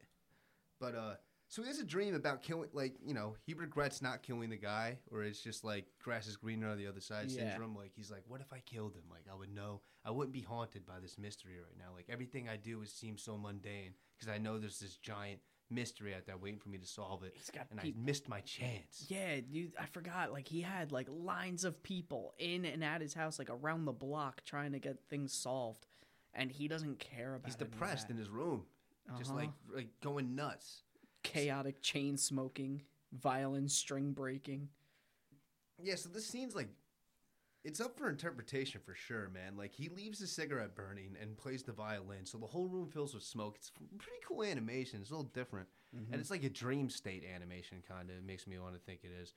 And then boom, he shoots the gun in his room, and you think he's going crazy because he like shoots the gun Yeah, to shoot the guy like in his dream like i should have shot him but then you realize like oh he actually really did shoot it There's, like, like- he's nuts but then you realize that he shot the gun on purpose because he knows the sheriff is downstairs getting a haircut and he knew he'll run upstairs because he had a Uh-huh. question for him and and you're like why, why is he doing all this shit and then his voice is all deep and serious and he goes and it's very different and he asks the cop you know of any aristocrats that have been killed lately? And then you're like, oh shit, that's his first clue. He's coming on to Uh-huh. Moriarty. Oh man, was- that was a really cool like sequence of scenes that all built up on each other, and it really caught me off guard. I was so like, yeah, when he's aiming the gun in the dream state, and he like you could see he's like really wanting to do it, and then all of a sudden they like show the outside of the building from like the ground level, like the street, and you just hear. "Pow, pow, pow." I was like, whoa. And so then it's like, it's, he's like showing him crazy, like him being crazy, but then it's like, oh wait a minute, he's like still being genius about it. Yeah. Like, he's still being logical in the real world. he walks a fine line. It's really cool. He does. The gunshot rang true in both the surreal daydream and the logical world. Like Sherlock interrupted the fusion of the two worlds by shooting the gun, like like kind of like snapping a rubber band on your wrist to like break bad habits. Like he mm-hmm. like scared the demons of like temptation away, like back to where he like trained them to be his whole life. Because like if Sherlock grew up differently, he'd probably be just like Moriarty. But he had some like strong influence from his mother, obviously, as like Moriarty pointed out. Right. So that was they short scene. They really did a lot right there for me as a viewer for like to, for me to like paint a picture of who I think Sherlock is, how different he is from Moriarty. I I really like Sherlock Holmes, and this is as I said, coming from someone who never gave a half a crap. I always thought it was just really stupid. Before that, my favorite interpretation of Sherlock Holmes was the Great Mouse Detective. Oh, we're going there again. yeah, that was it. Oh, fuck Stuart Little. Yeah, fuck him. I had to say it. I wish Moriarty would get him too. So when I was so hyped on this confrontation on the boat, the staircase scene, that was re- that really blew my face off. This confrontation on the train, That was amazing. that was that topped it, bro. they really solved the crime within 45 minutes and it was because they had the best mastermind Well, this is the you're best talking about them working together. I'm talking about the confrontation on the train. I think this happened before that, where where he says like, "Catch me if you can, Mr. Holmes." That was that before it doesn't really matter, but I- we'll talk about that first because that's the confrontation. It was an epic scene. Like I said, it topped that scene that already blew my mind. That sold me on the show. The just from the freaking body language of these Chads sitting across from each other. Mm-hmm. it And the- was before it was before I remember and they now. both are weary of each other. Like Moriarty already set Sherlock up, and Sherlock's trying to figure it out. And Sher- this is after Sherlock gets that one hint where he's like, "Has have any aristocrats been killed lately?" Like he's starting to get on his trail, mm-hmm. and Sherlock bluffs, dude. And he's like, and he's like, "I talked to the guy when he went to the jail, and he told me who his benefactor was, the guy that he didn't kill." And if he killed him, he would have told him. And he said, "You were his benefactor, weren't you, William James Moriarty?" And he points the finger guns at him. He's like, "I gotcha," and he's like leaning back, all, all suave. And then, Mo- and then Moriarty and Louis is bugging out. oh my god he, he looked not only scared but scary like he's like oh shit I game's like up i gotta kill scene. him i'm gonna kill him right now This scene was hair raising, dude, because Moriarty's st- still straight faced, stone cold, super chill Dio style. And it doesn't show Moriarty's monologue, like what he's thinking right here. I like how they do this. It shows Lu- what Louis is thinking. Remember that? Louis is like, yeah oh shit. If he did this, then that means this. So that means he's calling out Moriarty on this bluff, and Mori he got Moriarty in the corner because if Moriarty does this, he's gonna know that. But if he says that, he's gonna know this. He's like, how is he gonna get out of this? I think that's kind of like a Sherlock Holmes trope where they don't like they don't really explain how everything's done until that it's actually Yeah. solved until the end. And I like how they stay true to that. Like any Um, Sherlock fans could confirm that for us. Like not revealing your cards until it counts. Like they kind of showed that right there. Oh yeah, because the way Moriarty deflected that with the "catch me if you can" is that what you would like me to say? Yeah. Did- well, right here, before him- he says that, he goes, I'm joking, I'm joking. That would be a case of probatio diabolica, which is, I'll explain that later. That's uh that's like literally what happens in Breaking Bad. Like everything you're saying is just giving me Breaking Uh, Bad vibes. Yeah, probatio Yeah. diabolica means like, uh, if you don't have enough, you don't, you can't make uh, have any evidence to prove that the devil exists, but the lack of evidence proves that you can't disprove that he Mhm. exists.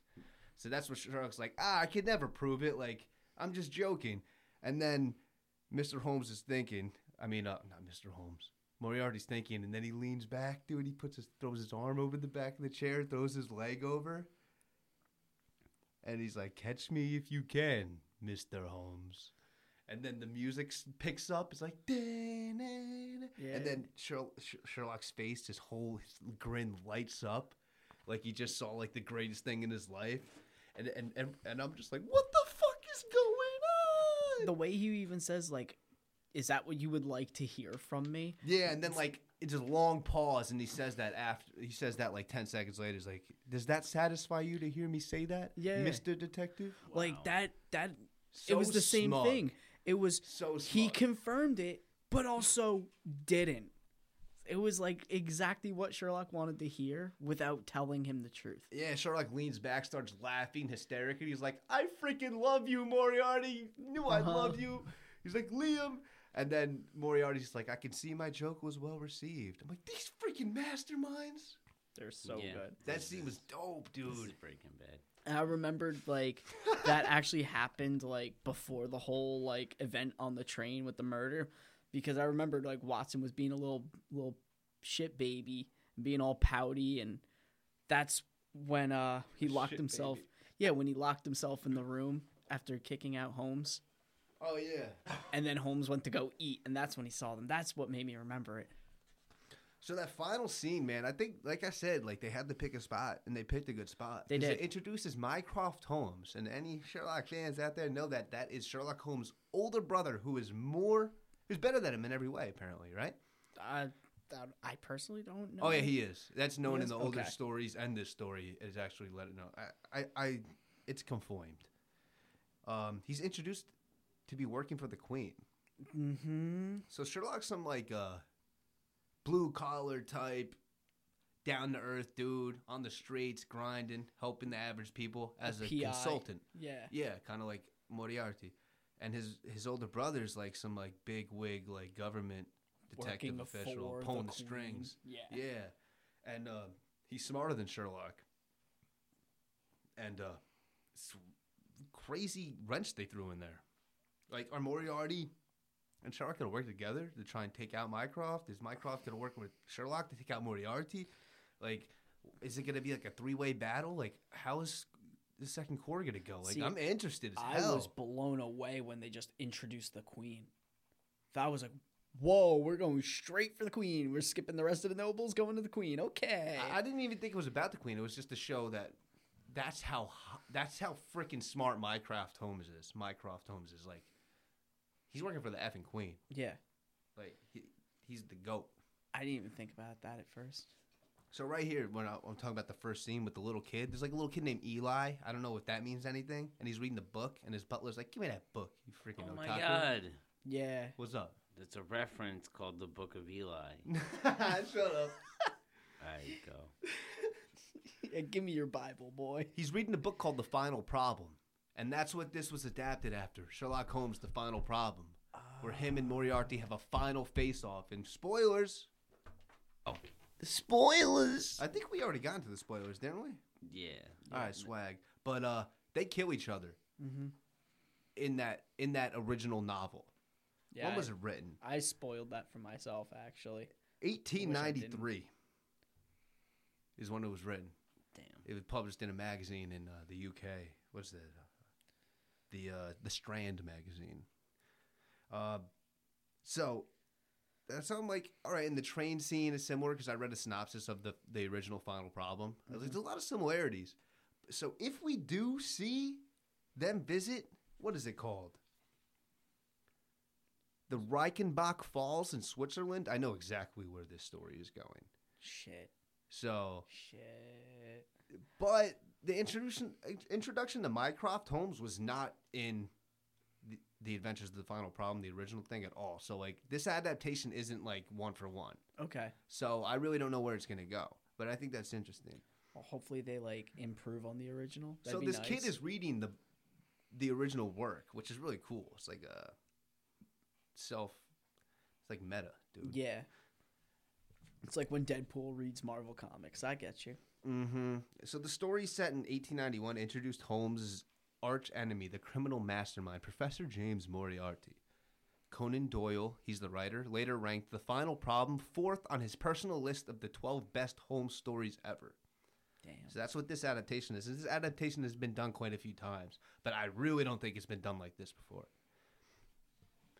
Uh, the final problem was intended to be exactly what its name says. Conan Doyle meant to stop writing about his famous detective after this short story. He was done. He felt that Sherlock Holmes stories were distracting him from more serious literary efforts, and that the killing of off of Holmes was the only way to getting his career back on track.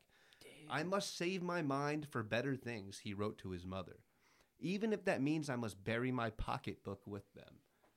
So, this Yo, was I respect that though. that's wild, right? That's That is, that is impressive. That's commitment to what you want to do in your life. And what I wrote is the anime is already deviating from the final problem, the original one, by introducing Mycroft. Although the train played a big part in both stories, let's see if the same, if it's the same for the Reichenbach Falls in Switzerland. That would tell me a lot for the anime. I'm sure Sherlock fans know exactly what I'm talking about, which they do. I just mentioned that, but I thought that was super duper interesting. That is Um, because I didn't know anything about the original one. So now knowing that Mycroft comes in and he's not supposed to just be introduced like that, that does a lot for us. really yeah. cool. hmm So it's not like we know exactly what's going to happen. Like anything could happen.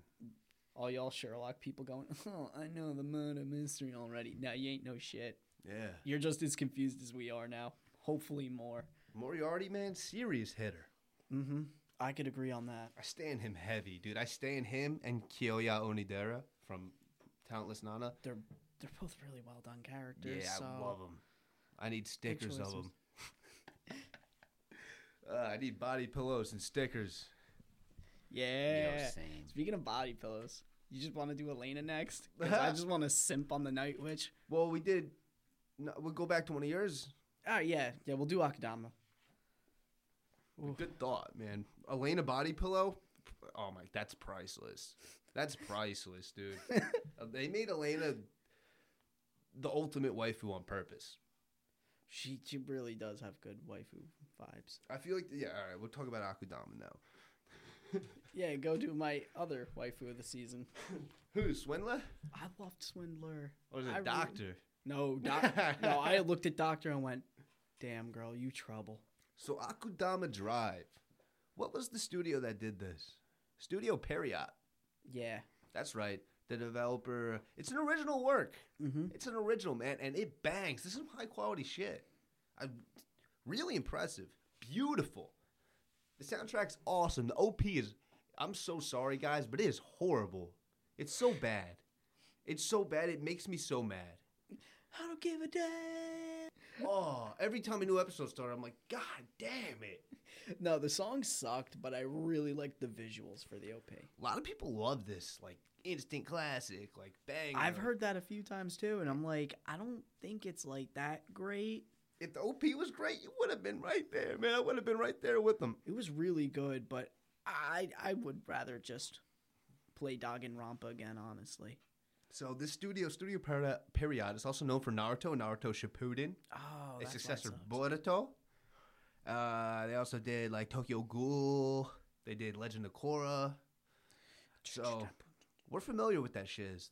The manga began releasing chapters every month in July. So we're starting to get a manga now. Nice. The anime is what hit first, obviously. It's an original. So yeah, we're getting a manga, which is cool. So like all you people are like super fans, like if you want a little bit more context to the story, like it's happening. I mean, That's- like they started in July, so like that might be where they drop like the full ending too. there is a director's cut Yeah. ending that's different. Uh, Yeah. It's it, it's not different. It just adds more shiz to it. I think there's a final boss fight between boss the the The boss the lady. gym teacher lady, gy- The she gy- does kind of look like. like an evil gym teacher, and uh and uh, think I've Courier. s- I think they have a final fight in the director's cut. Should be cool. Which So, be uh, cool. Let me get some of this meta info down. So the writer Kazutaka Kodaka, the original creator of Danganronpa, Mm. wrote the script. That's what made you love it, huh? And the Yup. Danganronpa artist Rui Komatazuzu, Komata Suzuki. when we when we were looking at the PVs too, that's what I said. I'm like, I know this art style. Yeah, I've I've played three games of this art style. yeah. So the art style and the writer, the Uh-huh. artist and the writer. Once I found that out, I went, "Oh, this is gonna be good." That's important gonna for a lot be of people to know, really man. good. 'cause a lot of people love Danganronpa, right? Mm-hmm. I do not know anything about that train. Great, it's amazing. It's a fun game, and it had a lot of the same vibes too. Speaking of vibes, dude, Tomohisa Taguchi, the director, is best known for directing Persona 3 and 4, Twin Star Exorcist, and uh, 2017 Kino's Journey. So, like, you love that Persona stuff too, right? Is it similar vibes to Danganronpa? Like, video game type? Like, I only played Persona Five, so Ah, I wouldn't I call myself a Persona fan. Um, no, I don't see quite the same vibes in Persona as I do in like Akudama and and Danganronpa. It's different. Well, than that. Basically what I'm getting at is it's got a but it's got an all star team, yo. Yeah. For an original work. Yeah. Like that's a recipe for some bangers, dude. Mm-hmm. Like, come on. Like if they mess this up, that would be impressive. That's why I'm kind of not that blown away. But I'm I'm I love the show. I'm glad I watched it. I think it's great. I just think the season really slapped for me personally.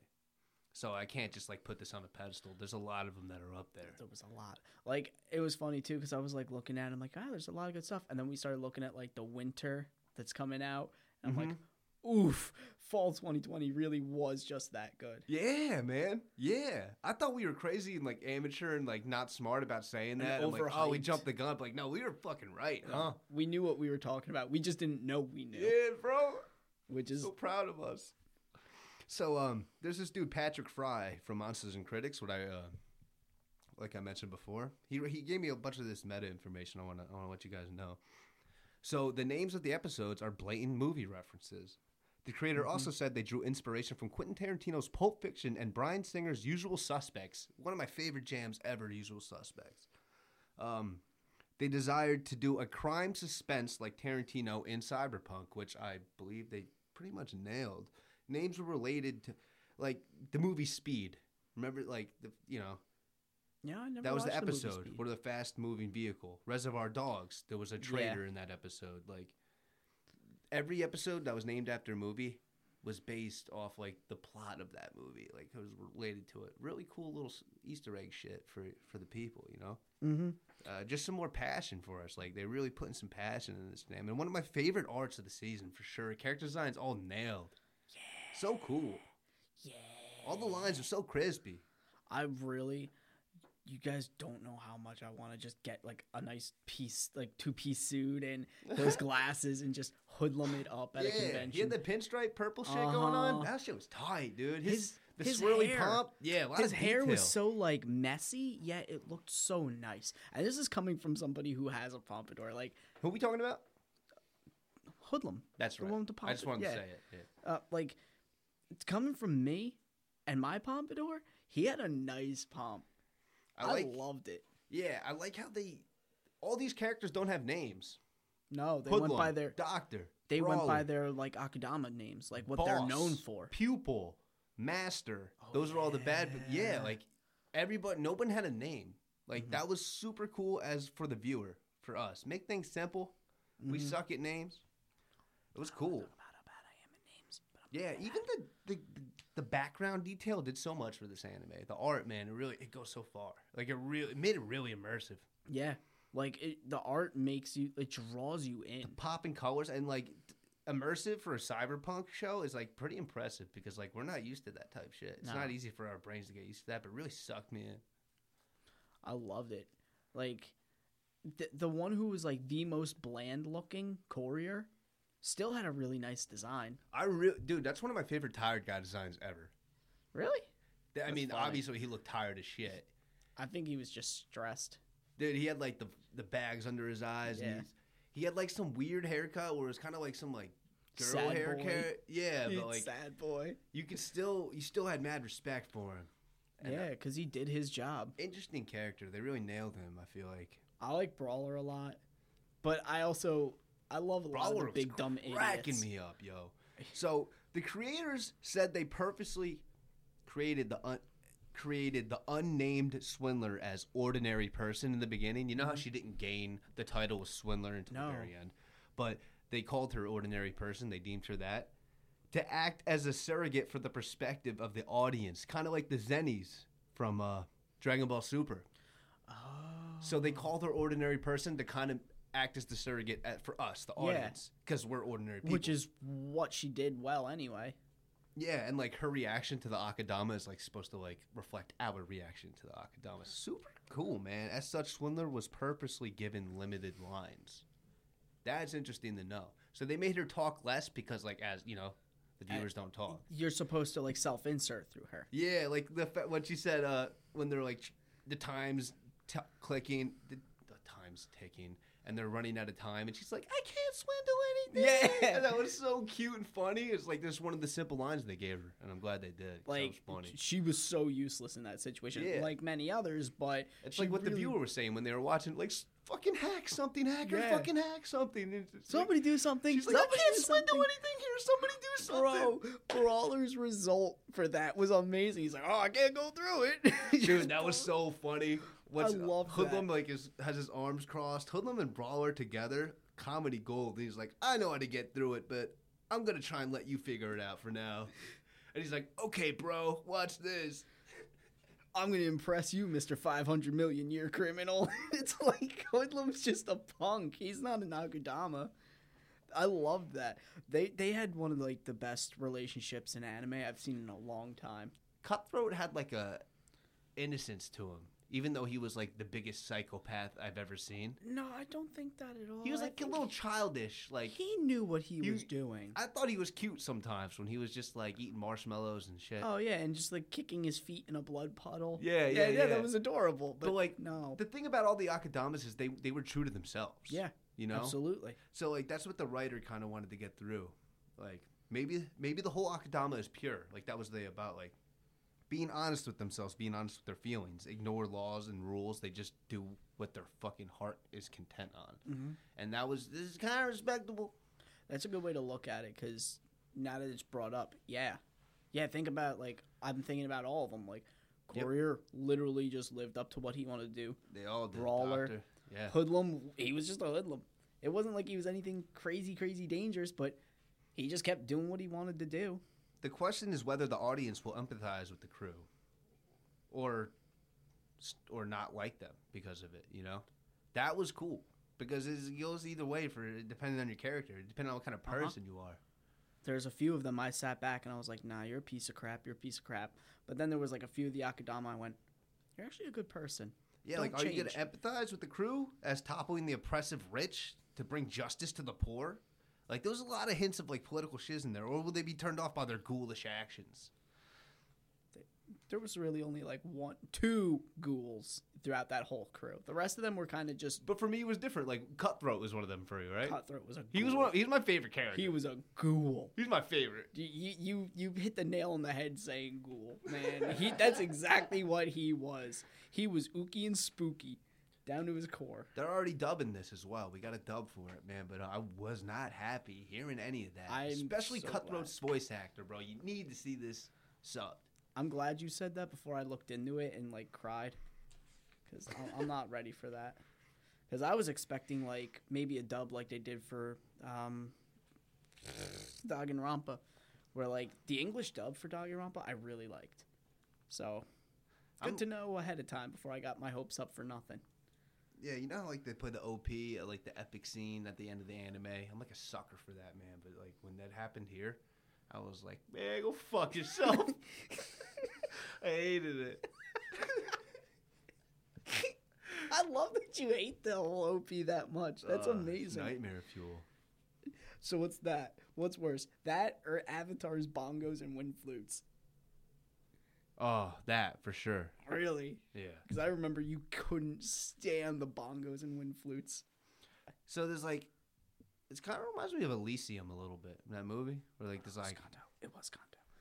Oops. where there's like a poor place and they all like just work and supply for like the higher society place. Yeah. But the higher society place is a giant mystery to us.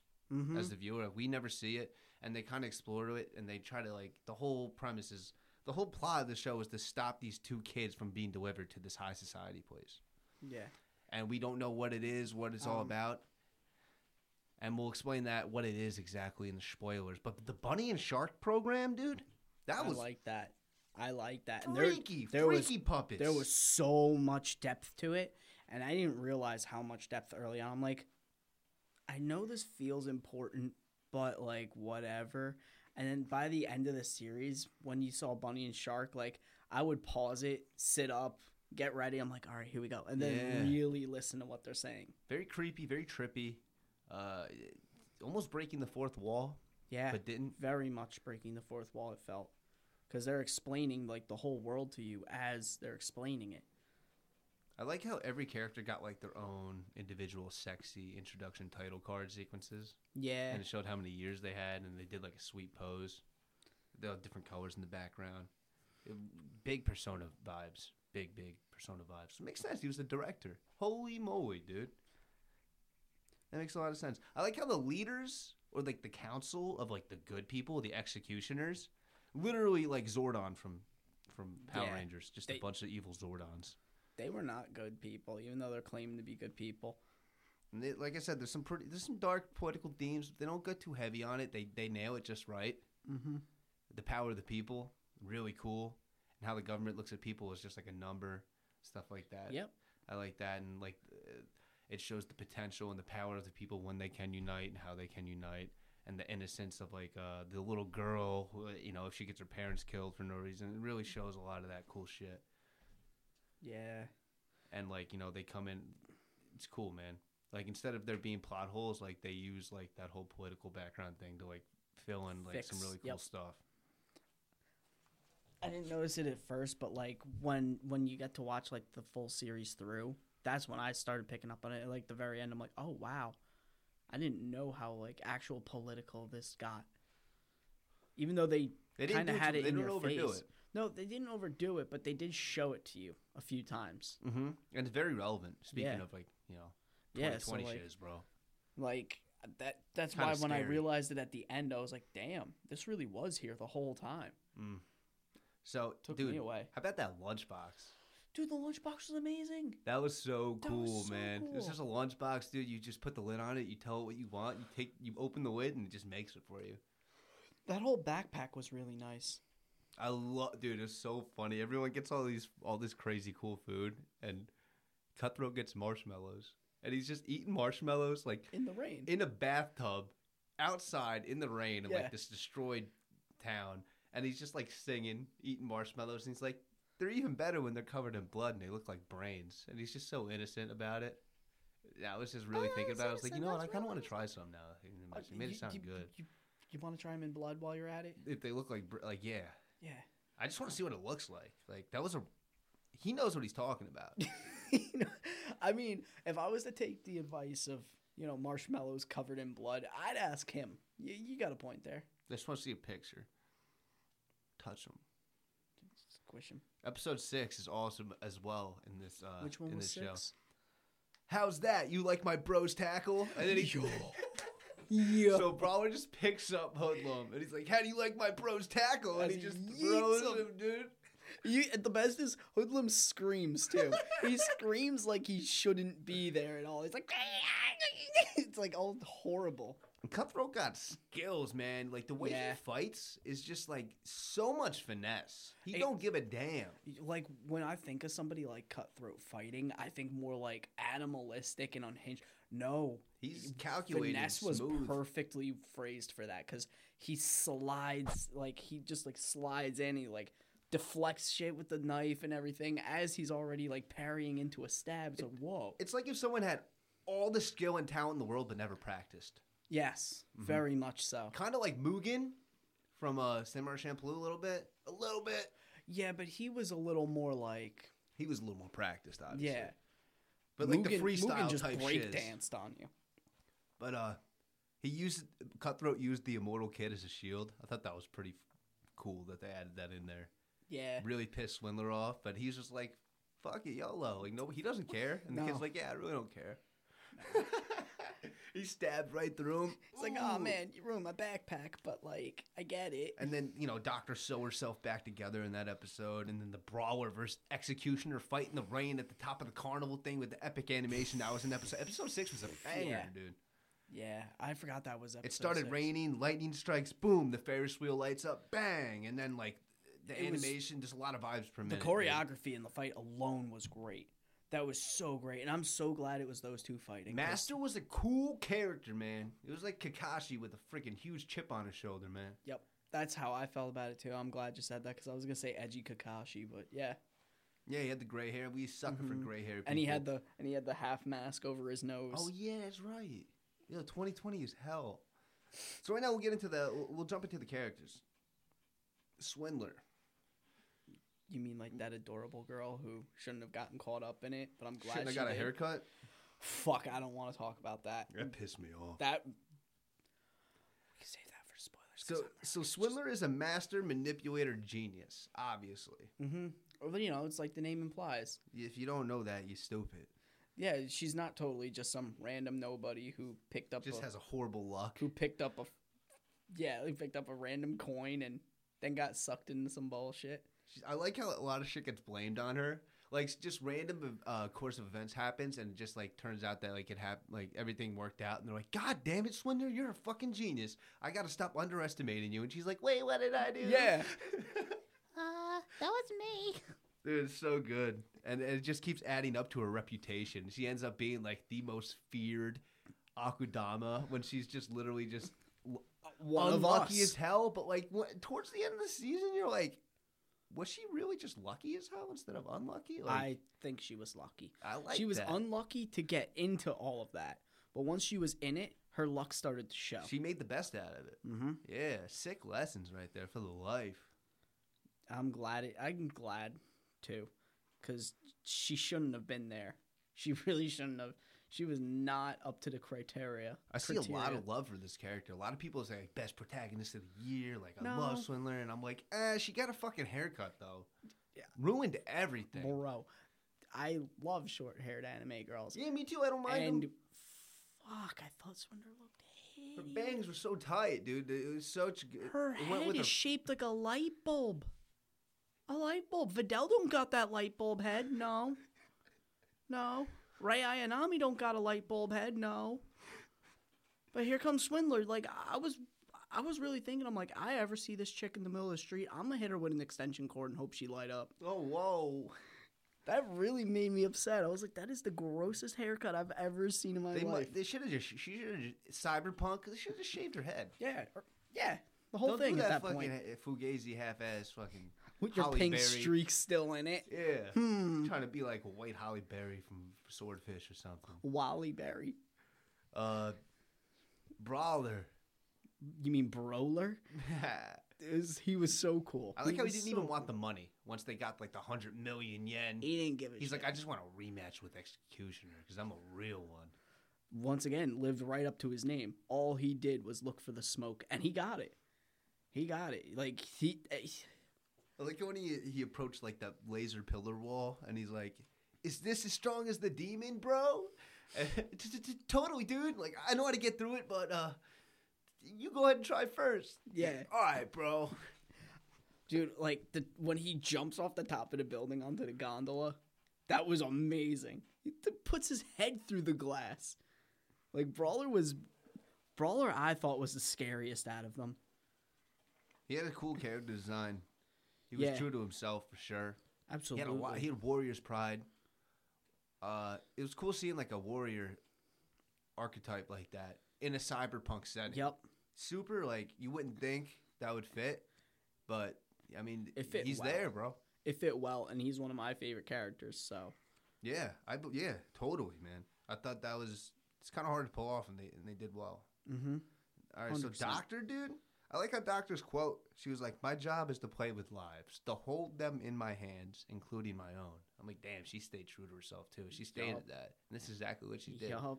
She'd fuck with people's lives like it was a game, but like she thought it was her job, and she would do the same with herself. Yeah. Like sew her neck back together and shit. she was she was wild. She was she was scary, but in like the more manipulating way people think Swindler would have been with her name. Yeah, Doctor was like really manipulating. I don't care if it's rude. I'm kink shaming her. For what kink? Just what kink can you shame for on her? playing people. I just don't. I don't like her shit. Y'all she gave me like her? bad vibes, and it's not because she might be a dude. I don't care about that. She's got sewn on yiddies.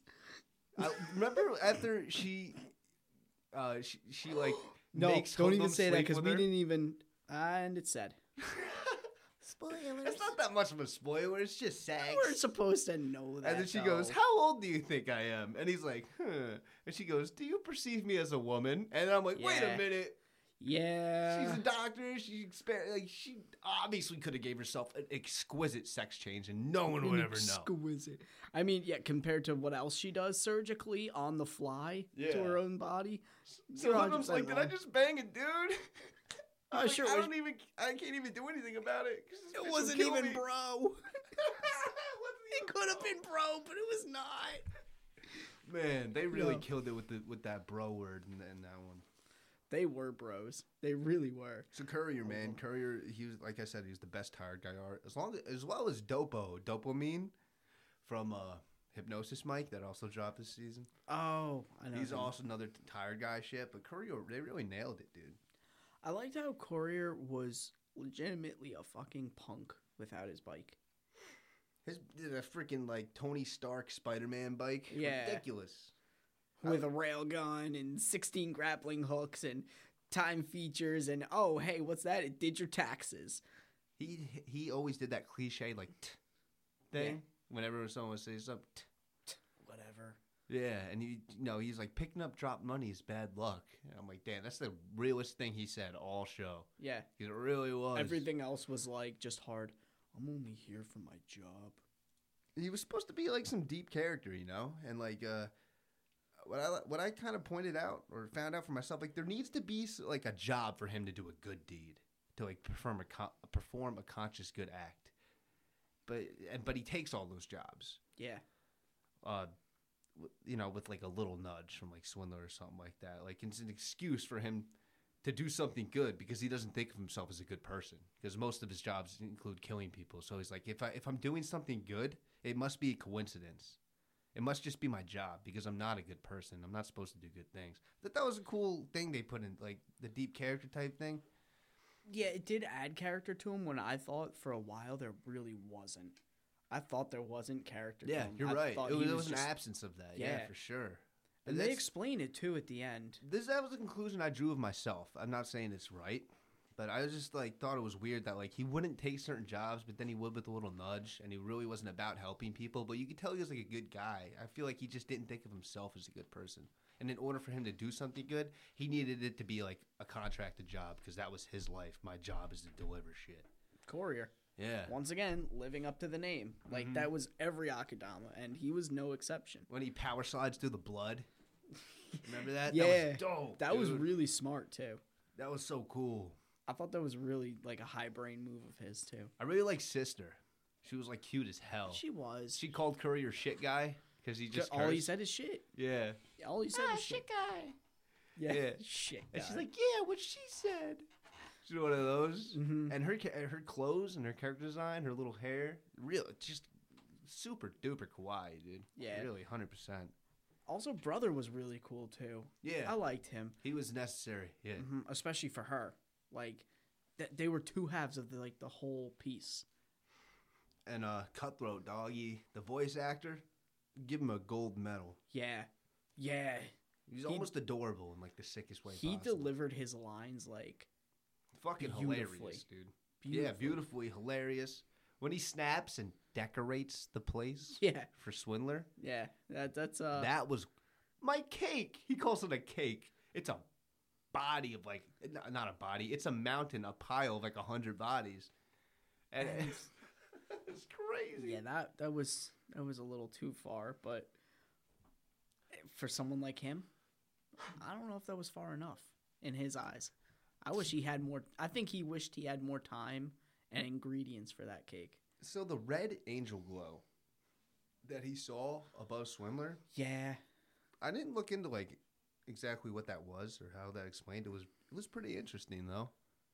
because he. I mean, when he explains it and like what it actually is and stuff, and you go back and you look at it again You don't see it until like once it's explained and Yeah. yeah, yeah, and it's We'll always hold on to that growing, and it, little wa- it's been growing the whole season. Mhm. Every episode, like he was saying, it would get bigger and bigger and bigger, and he can see her no matter where she was. Like it showed the Kansai Tower or whatever, and there was just a giant red halo above it, and he's like, "Oh, she's there." There she is. And There's he's my like, "You can't-" angel. Dude, I like the. I feel like they threw in a little like the Shining reference in there when he's like, "You can't hide from me," and then she's like hiding literally in the bathroom, and he busts through the door and looks through it. I mean, that's a Shining reference. I, right I thought so too. I thought so too, and I'm glad you mentioned that because The even the way he looked through the door, Mhm. it wasn't his whole head like Jack Nicholson, but it, Yeah. it might as well have. they been. didn't overdo it. They did it perfect. I feel Yeah. that's perfect. Might as well have been though. dude his attacks was like once he started protecting swindler like like literally like white knighting Yeah. swindler and protecting her i felt so safe like a big sigh of relief. Like that's who i want protecting me yo. Like cutthroat. Like Either the him way or he would just- he would like throw his knife and like block a thing that was about to hit her and he would just be like are you fucking kidding me? Are you attacking my queen? And i'm like get him cutthroat! Get him! That happened so many times and it was just such a big sigh of relief for me man. Just knowing that cutthroat had my back protecting our swindler yeah Yeah, it, honestly, you got a point. It's like either between him or Brawler. I don't know who I'd. I'd feel safer having Brawler protect me, but Cutthroat sure as hell did the job too. yeah 100 like 110% dedicated to the job Uh huh. yeah like brawler was just all about Yeah, He was yeah. just looking for the smoke. So Yeah, if there was a problem, he would go solve it regardless. I dude, Cutthroat being a psychopath for seven minutes. Check it out on YouTube. It's freaking great. It's gold content. Seven minutes straight. It's just psychopath. What is it? Uh, Cutthroat being a psychopath on YouTube. It's so good. Um, I don't. I still. I still don't think I actually liked him too much though. He'll grow on you. I didn't like Charmy a lot until you started liking Charmy. up, from Black Charmy was great Now I love her. Charmy Pappitson. Charmy Pappitson. Day one, I knew. I knew everything. I kept telling everyone too. So hacker, dude. I got two words for hacker. He was based and valiant. Yeah, hundred percent as hell. Hundred percent. I like it like early on too. When we'll discuss deeper onto it later, but when he made that choice on the train, he knew what he was doing. I feel like he saw the end game then. Yeah, I mean he. Yeah. Uh, I like that quote he said. To think I would get my ass kicked. This is freaking awesome. At Yeah. the end, and he's just like going hard. He just had it so easy. He's just freaking ultra ultra hacker. I loved that. And when he he, was gave, cool. yeah, gave Swindler that drone was, and when Swindler was asking it, asking for the drone when they were climbing the steps, and he's like, nah. But then when he, when he makes his like little departure, he hands her the drone. I'm like, hell yeah. Yeah. Give give was so Swindler cool. more protect, please. Um. I- See, like. Even Cutthroat, you know, now that I think about it, I think you know how cut. Even Cutthroat was not chill with that haircut. Everything changed after that haircut. Wait, I don't remember what he said about the haircut. He didn't say anything, but he stopped protecting her after she got the haircut. oh yeah, now she looks like she could protect herself.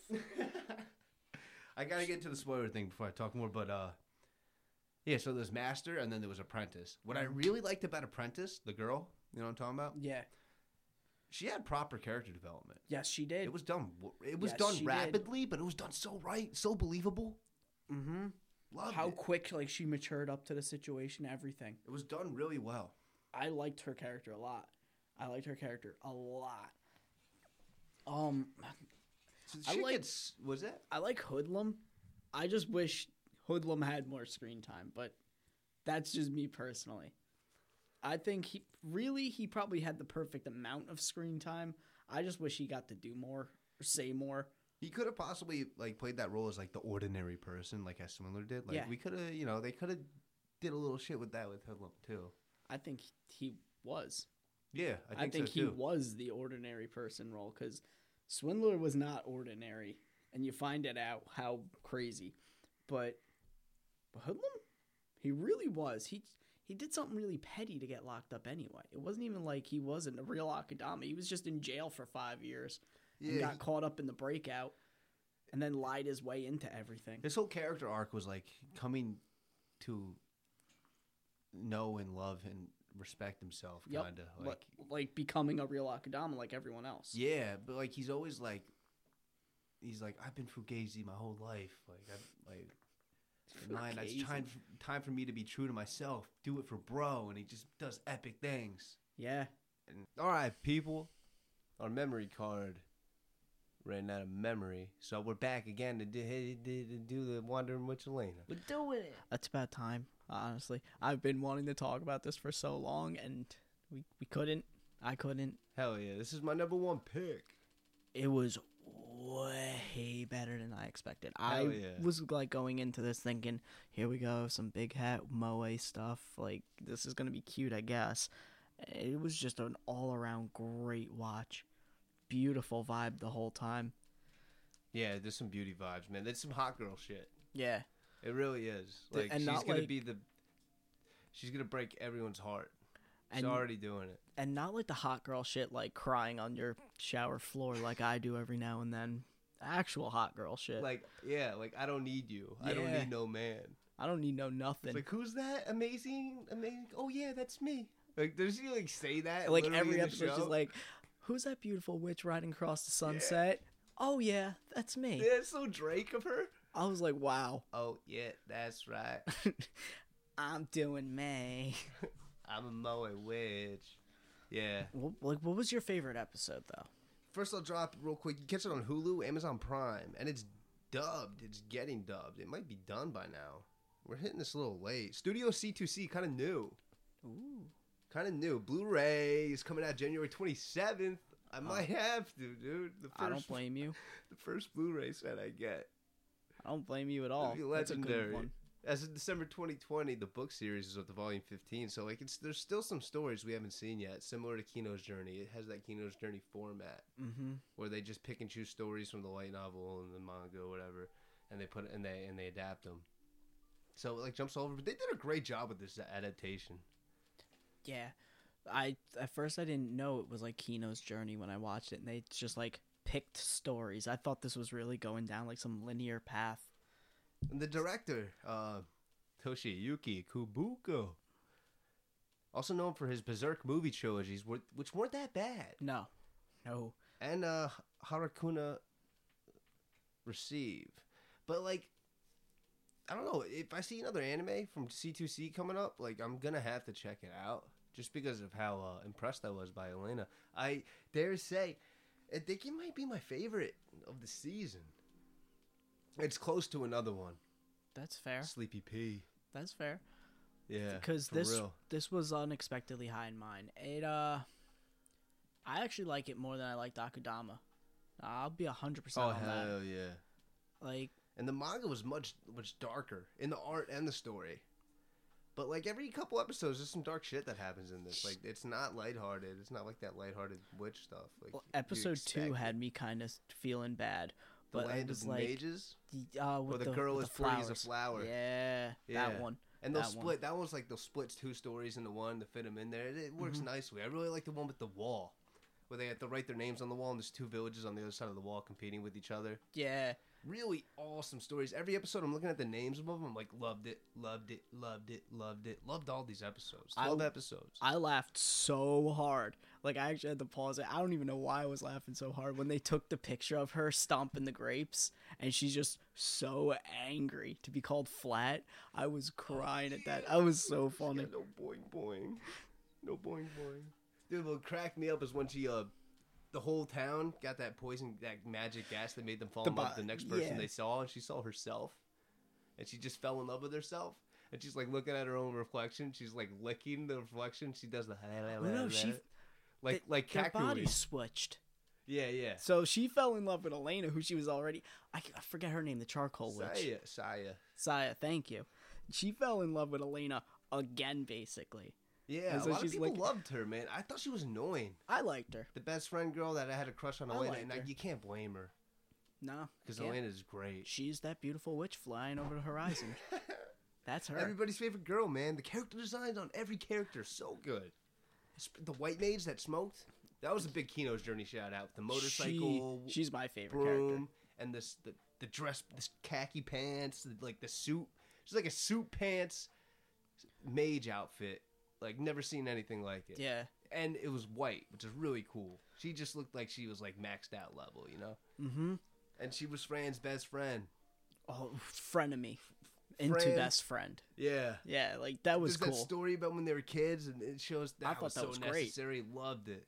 Um, She was smoking cigarettes back then. She didn't have a fancy pipe. just flicking them all over the place, picking fights with everyone. I was like, wow, you know, you're really the best character.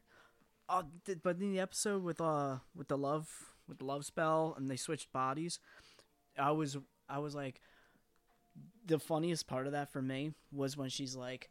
Wait, so did did you open that box? Because Elaina doesn't want to talk about that right now, so she starts doing that hand gesture, like, "Well, we're gonna move that to the side." That was that was amazing. She just kept doing that without saying a word. I'm like, you might as well just say it already. Typical hot girl shit. Um, the the episode six, I think it was, with the girl who wanted to go back in time. That, was, dark. another one that made me feel like so. After I a trip, watched that yeah. episode, because I was planning on just running through the whole show, I watched that episode. I went, I gotta go do something else. I ain't feeling good. That was deep, man. And she was a cool witch too. I really Yeah. liked her. Lavender witch or something like and, that. and, and all she wanted to do was help her friend, who she swore up and down was a good person. yeah, they got they hit it. They hit the deep notes good on that. Yeah. one. it just they didn't make it deep and like dark just for the sake of deep and dark. Like it, The story itself was just deep and dark, and especially they with told the it finale. right. The finale wraps everything up Yeah, without like it doesn't really spoil it, but like the finale kind of like.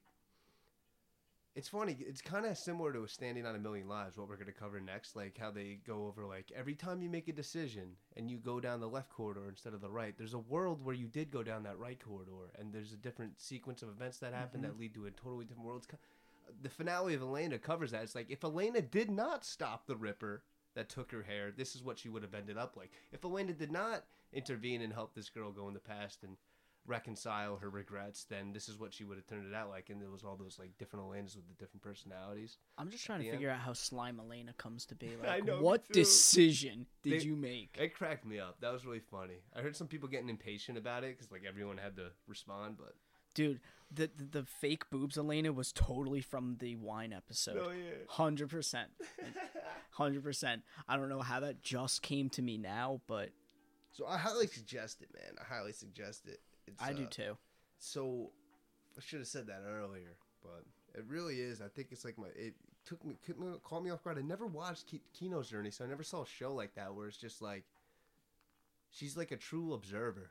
She's just a traveler, and that was the thing with Kino's Journey. She only stayed in one place for three days, and then she moved on to a different town where some crazy weird shit was happening, like where everybody cannot tell a lie and the town's town. fucked up. Like they even that was like a direct like Yo, do you remember the lie she tried saying to prove it too? yeah, and she ended up just talking about how beautiful she was. She's sitting there trying to call herself ugly, and all she's doing is screaming she's the most beautiful girl. I'm like, no, this is really, this is really top tier. She sings the OP, and the OP is great, man. It's, it's like the best kind of shoujo feels I've ever heard. The- I loved it. The she opening sings is it. adorable. It's like such a cute OP. Yeah, then the, the animation is amazing, even in the OP. But like then Mm-hmm. the lighting, it's really good. It's good to watch, man. It feels good. I like I, I wouldn't be shocked if you said this is your favorite of the series of the season. Yeah, man. I wouldn't be shocked at all. I didn't look back at the year yet. I don't want to blow anyone's pants off and say it's of the year, but maybe, Maybe, maybe. maybe you still got Bofuri to compete with though. Yeah, I feel like it's cute. like if you wanted more Kino's Journey and you really did, like this, you gotta watch this, man. You gotta give it a shot. You gotta. It really shines a light on like the slight but like important differences between selfishness and self care, like like I was talking about before. With Like the- it seems with like she's kind of being like a bitch sometimes, but she's just like, Nah, I nah, I'm blame the most important person to me, and I'm gonna take care of me. Like I'm not getting like I'm not gonna. I'm not getting tied up with your n- nonsense. Yeah, and you're like, wait, what? Like you could at least like. She could have done some things, but like no, like that's her. She's true to herself. Yeah. you know. I respect that. I Like, would have done things really do. differently, but like you respect it. Yeah. hmm There's like quite a few times where I'm like, I would have stayed and helped out, but you do you, I guess. She's just traveling around different places by herself. Very independent young lady, and she just like wants to write a book, just like what she grew up on, like reading mm-hmm. the Adventures of Nike, reading about that witch Nike that was so dope and did all this cool stuff, and then. You know, she finds out she has some like unique ties to this great adventure Nike, where she had where she that book she fell in love with when she was a kid that made her want to be a witch. And she even looks like her too. And she's is really incredibly cool. talented, super smart. Uh, the the one flaw she did have at the beginning, like she really didn't know failure. She really didn't know when to give up. That was like one of the first lessons that Fran Yeah, hit her up with. And Fran is just like heavy MILF energy, dude. dude, Fran is like the wisest character I've seen on that show. Like she's she Super not patient yeah, and optimistic. she's like kind of aloof, but she's so big brained, so big brained. Dude, in episode 10, at exactly 4 minutes and 10 seconds in, you can hear Fran say, Ara Ara. Just so everybody can know. 4 minutes and 10 seconds into episode 10. All right, thank you, She's like, Ara Ara. thank you. I know what my new text tone is. Yeah. Go back. Check it out. and there was that, like, uh, the Curio group, that reoccurring uh, enemy cult Yeah, that Fran and Sheila deal, dealt with when they were young. And then, uh, with the lady who had like four teeth. yeah, and now Saya and Elaina have to take them on, too. I That's thought a nice that was little cool. touch that they squeeze into that 12 episode like mishmash. Like they really killed it with picking the right ones. Yeah.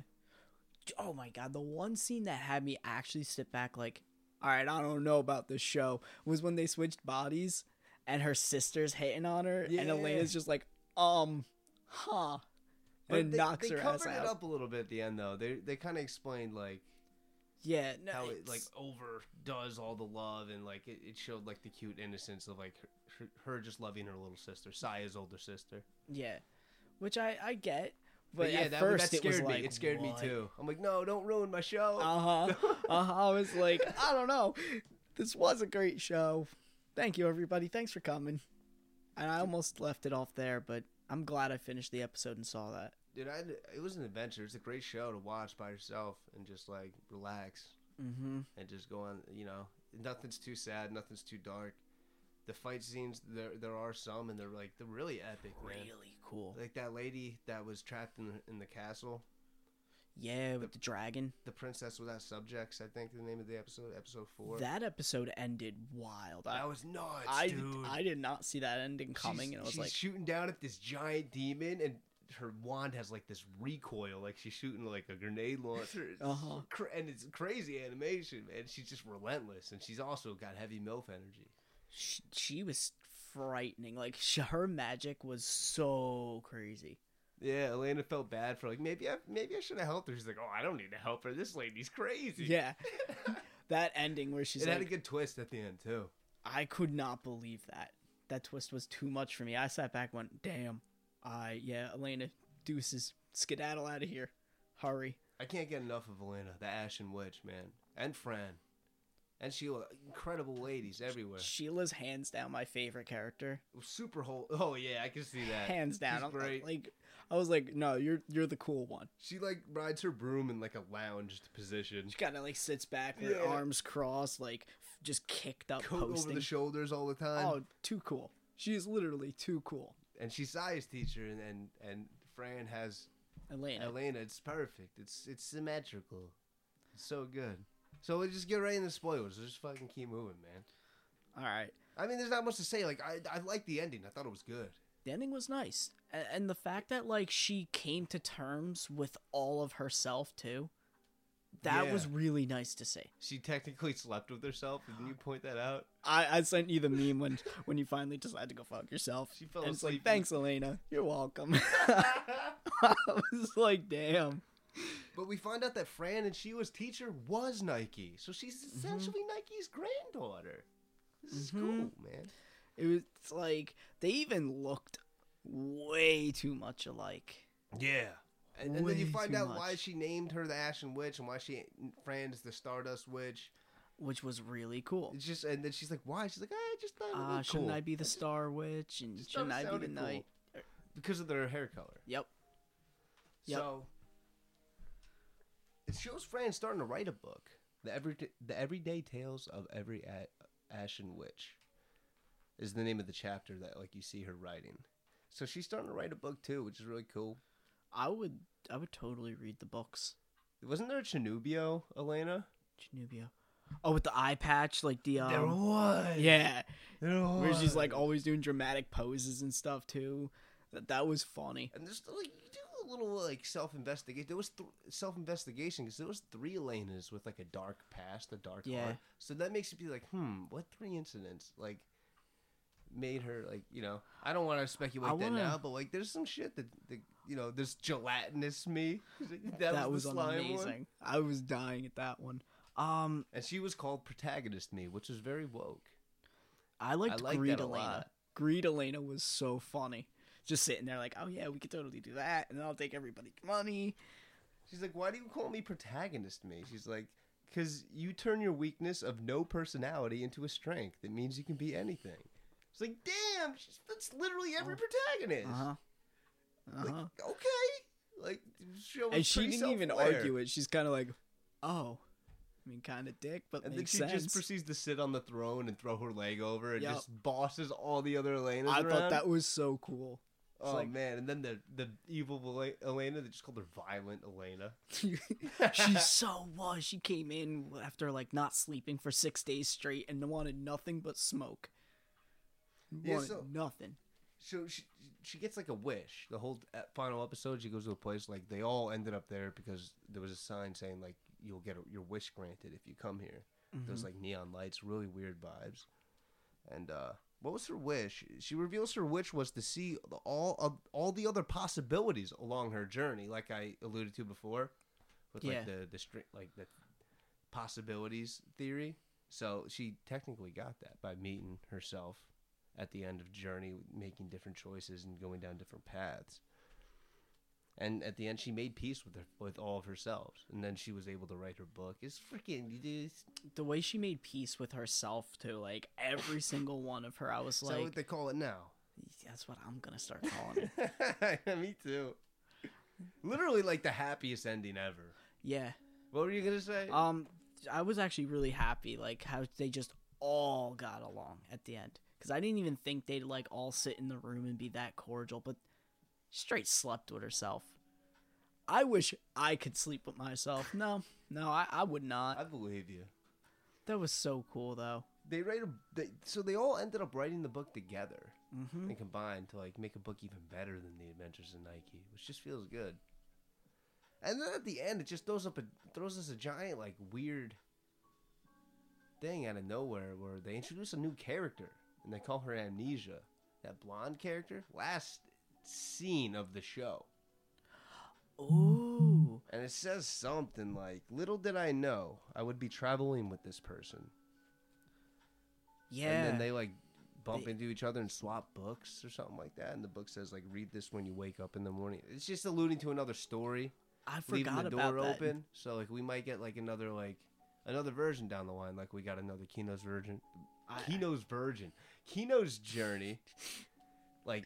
10 years later or whatever 15 years later with a bunch, couple other different stories sometimes they revamp some stories which People actually would it. be nice to see. yeah, and I mean, if you imp- inc- what is the word?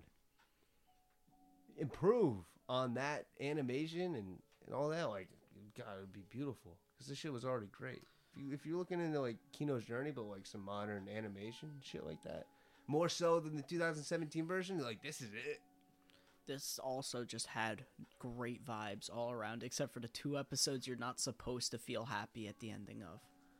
Like Yeah, one of them was every episode was great. And yeah, yeah, and one of them was in the beginning, which scared me, but it, it caught it, it's caught itself. yeah, and it- it, it, it's it kept forward real good, and the, the ED was pretty damn good too. the ED was nice. I liked it. It, didn't ended it out nice. It doesn't hold a candle to the opening though. The opening is just top notch. I really liked it. That Shoujo ass OP, especially because she sings it, and I'm a huge Elaina stan now. how how huge of an Elaina stan? It's like my favorite. It was like my favorite hair color people before this. Oh, so now Yeah, so now it's she's just great. over. Say he was great. Her attitude is incredible. Her personality is so good. And Mhm. what makes it so good is like, I know, like, like, like you said, like that kid is like, "Are you single?" He- He's asking the Yeah. real questions. Like, it makes her so desirable, and just knowing that she's gonna be all right by herself. She doesn't need no man. Yeah, So like, she don't need nobody but herself. just makes me want her even more. like the fact that she can wake up and just talk nothing but good about herself. She can't even lie bad about herself. Yeah, That's I need. We need some of that in our lives. everyone needs some of that in their lives. All right, so that's that's Elaina, I guess, right? Wandering Witch Elaina. Yeah.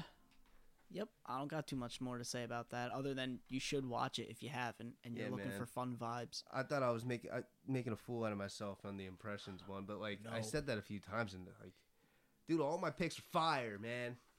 I gotta have more confidence. Yeah, haha, mine too. All of ours were except for Chibo's. Yeah. No, no, I'm just thinking about one. Just, But yeah, let's move on. Yeah, Oh, wait, that's it. move That's it for this Yep. one. So thanks a lot, guys. Uh, we're gonna have part two coming like up right now. So Yeah, time to record. uh, yeah, no catchphrase yet. Bye bye. Peace. Yo, it's official. They got Cardi B to make the, the car noises in Fast and Furious 9. No, Are you serious? Yeah, Cardi B is going to be the voice of the cars. no, she's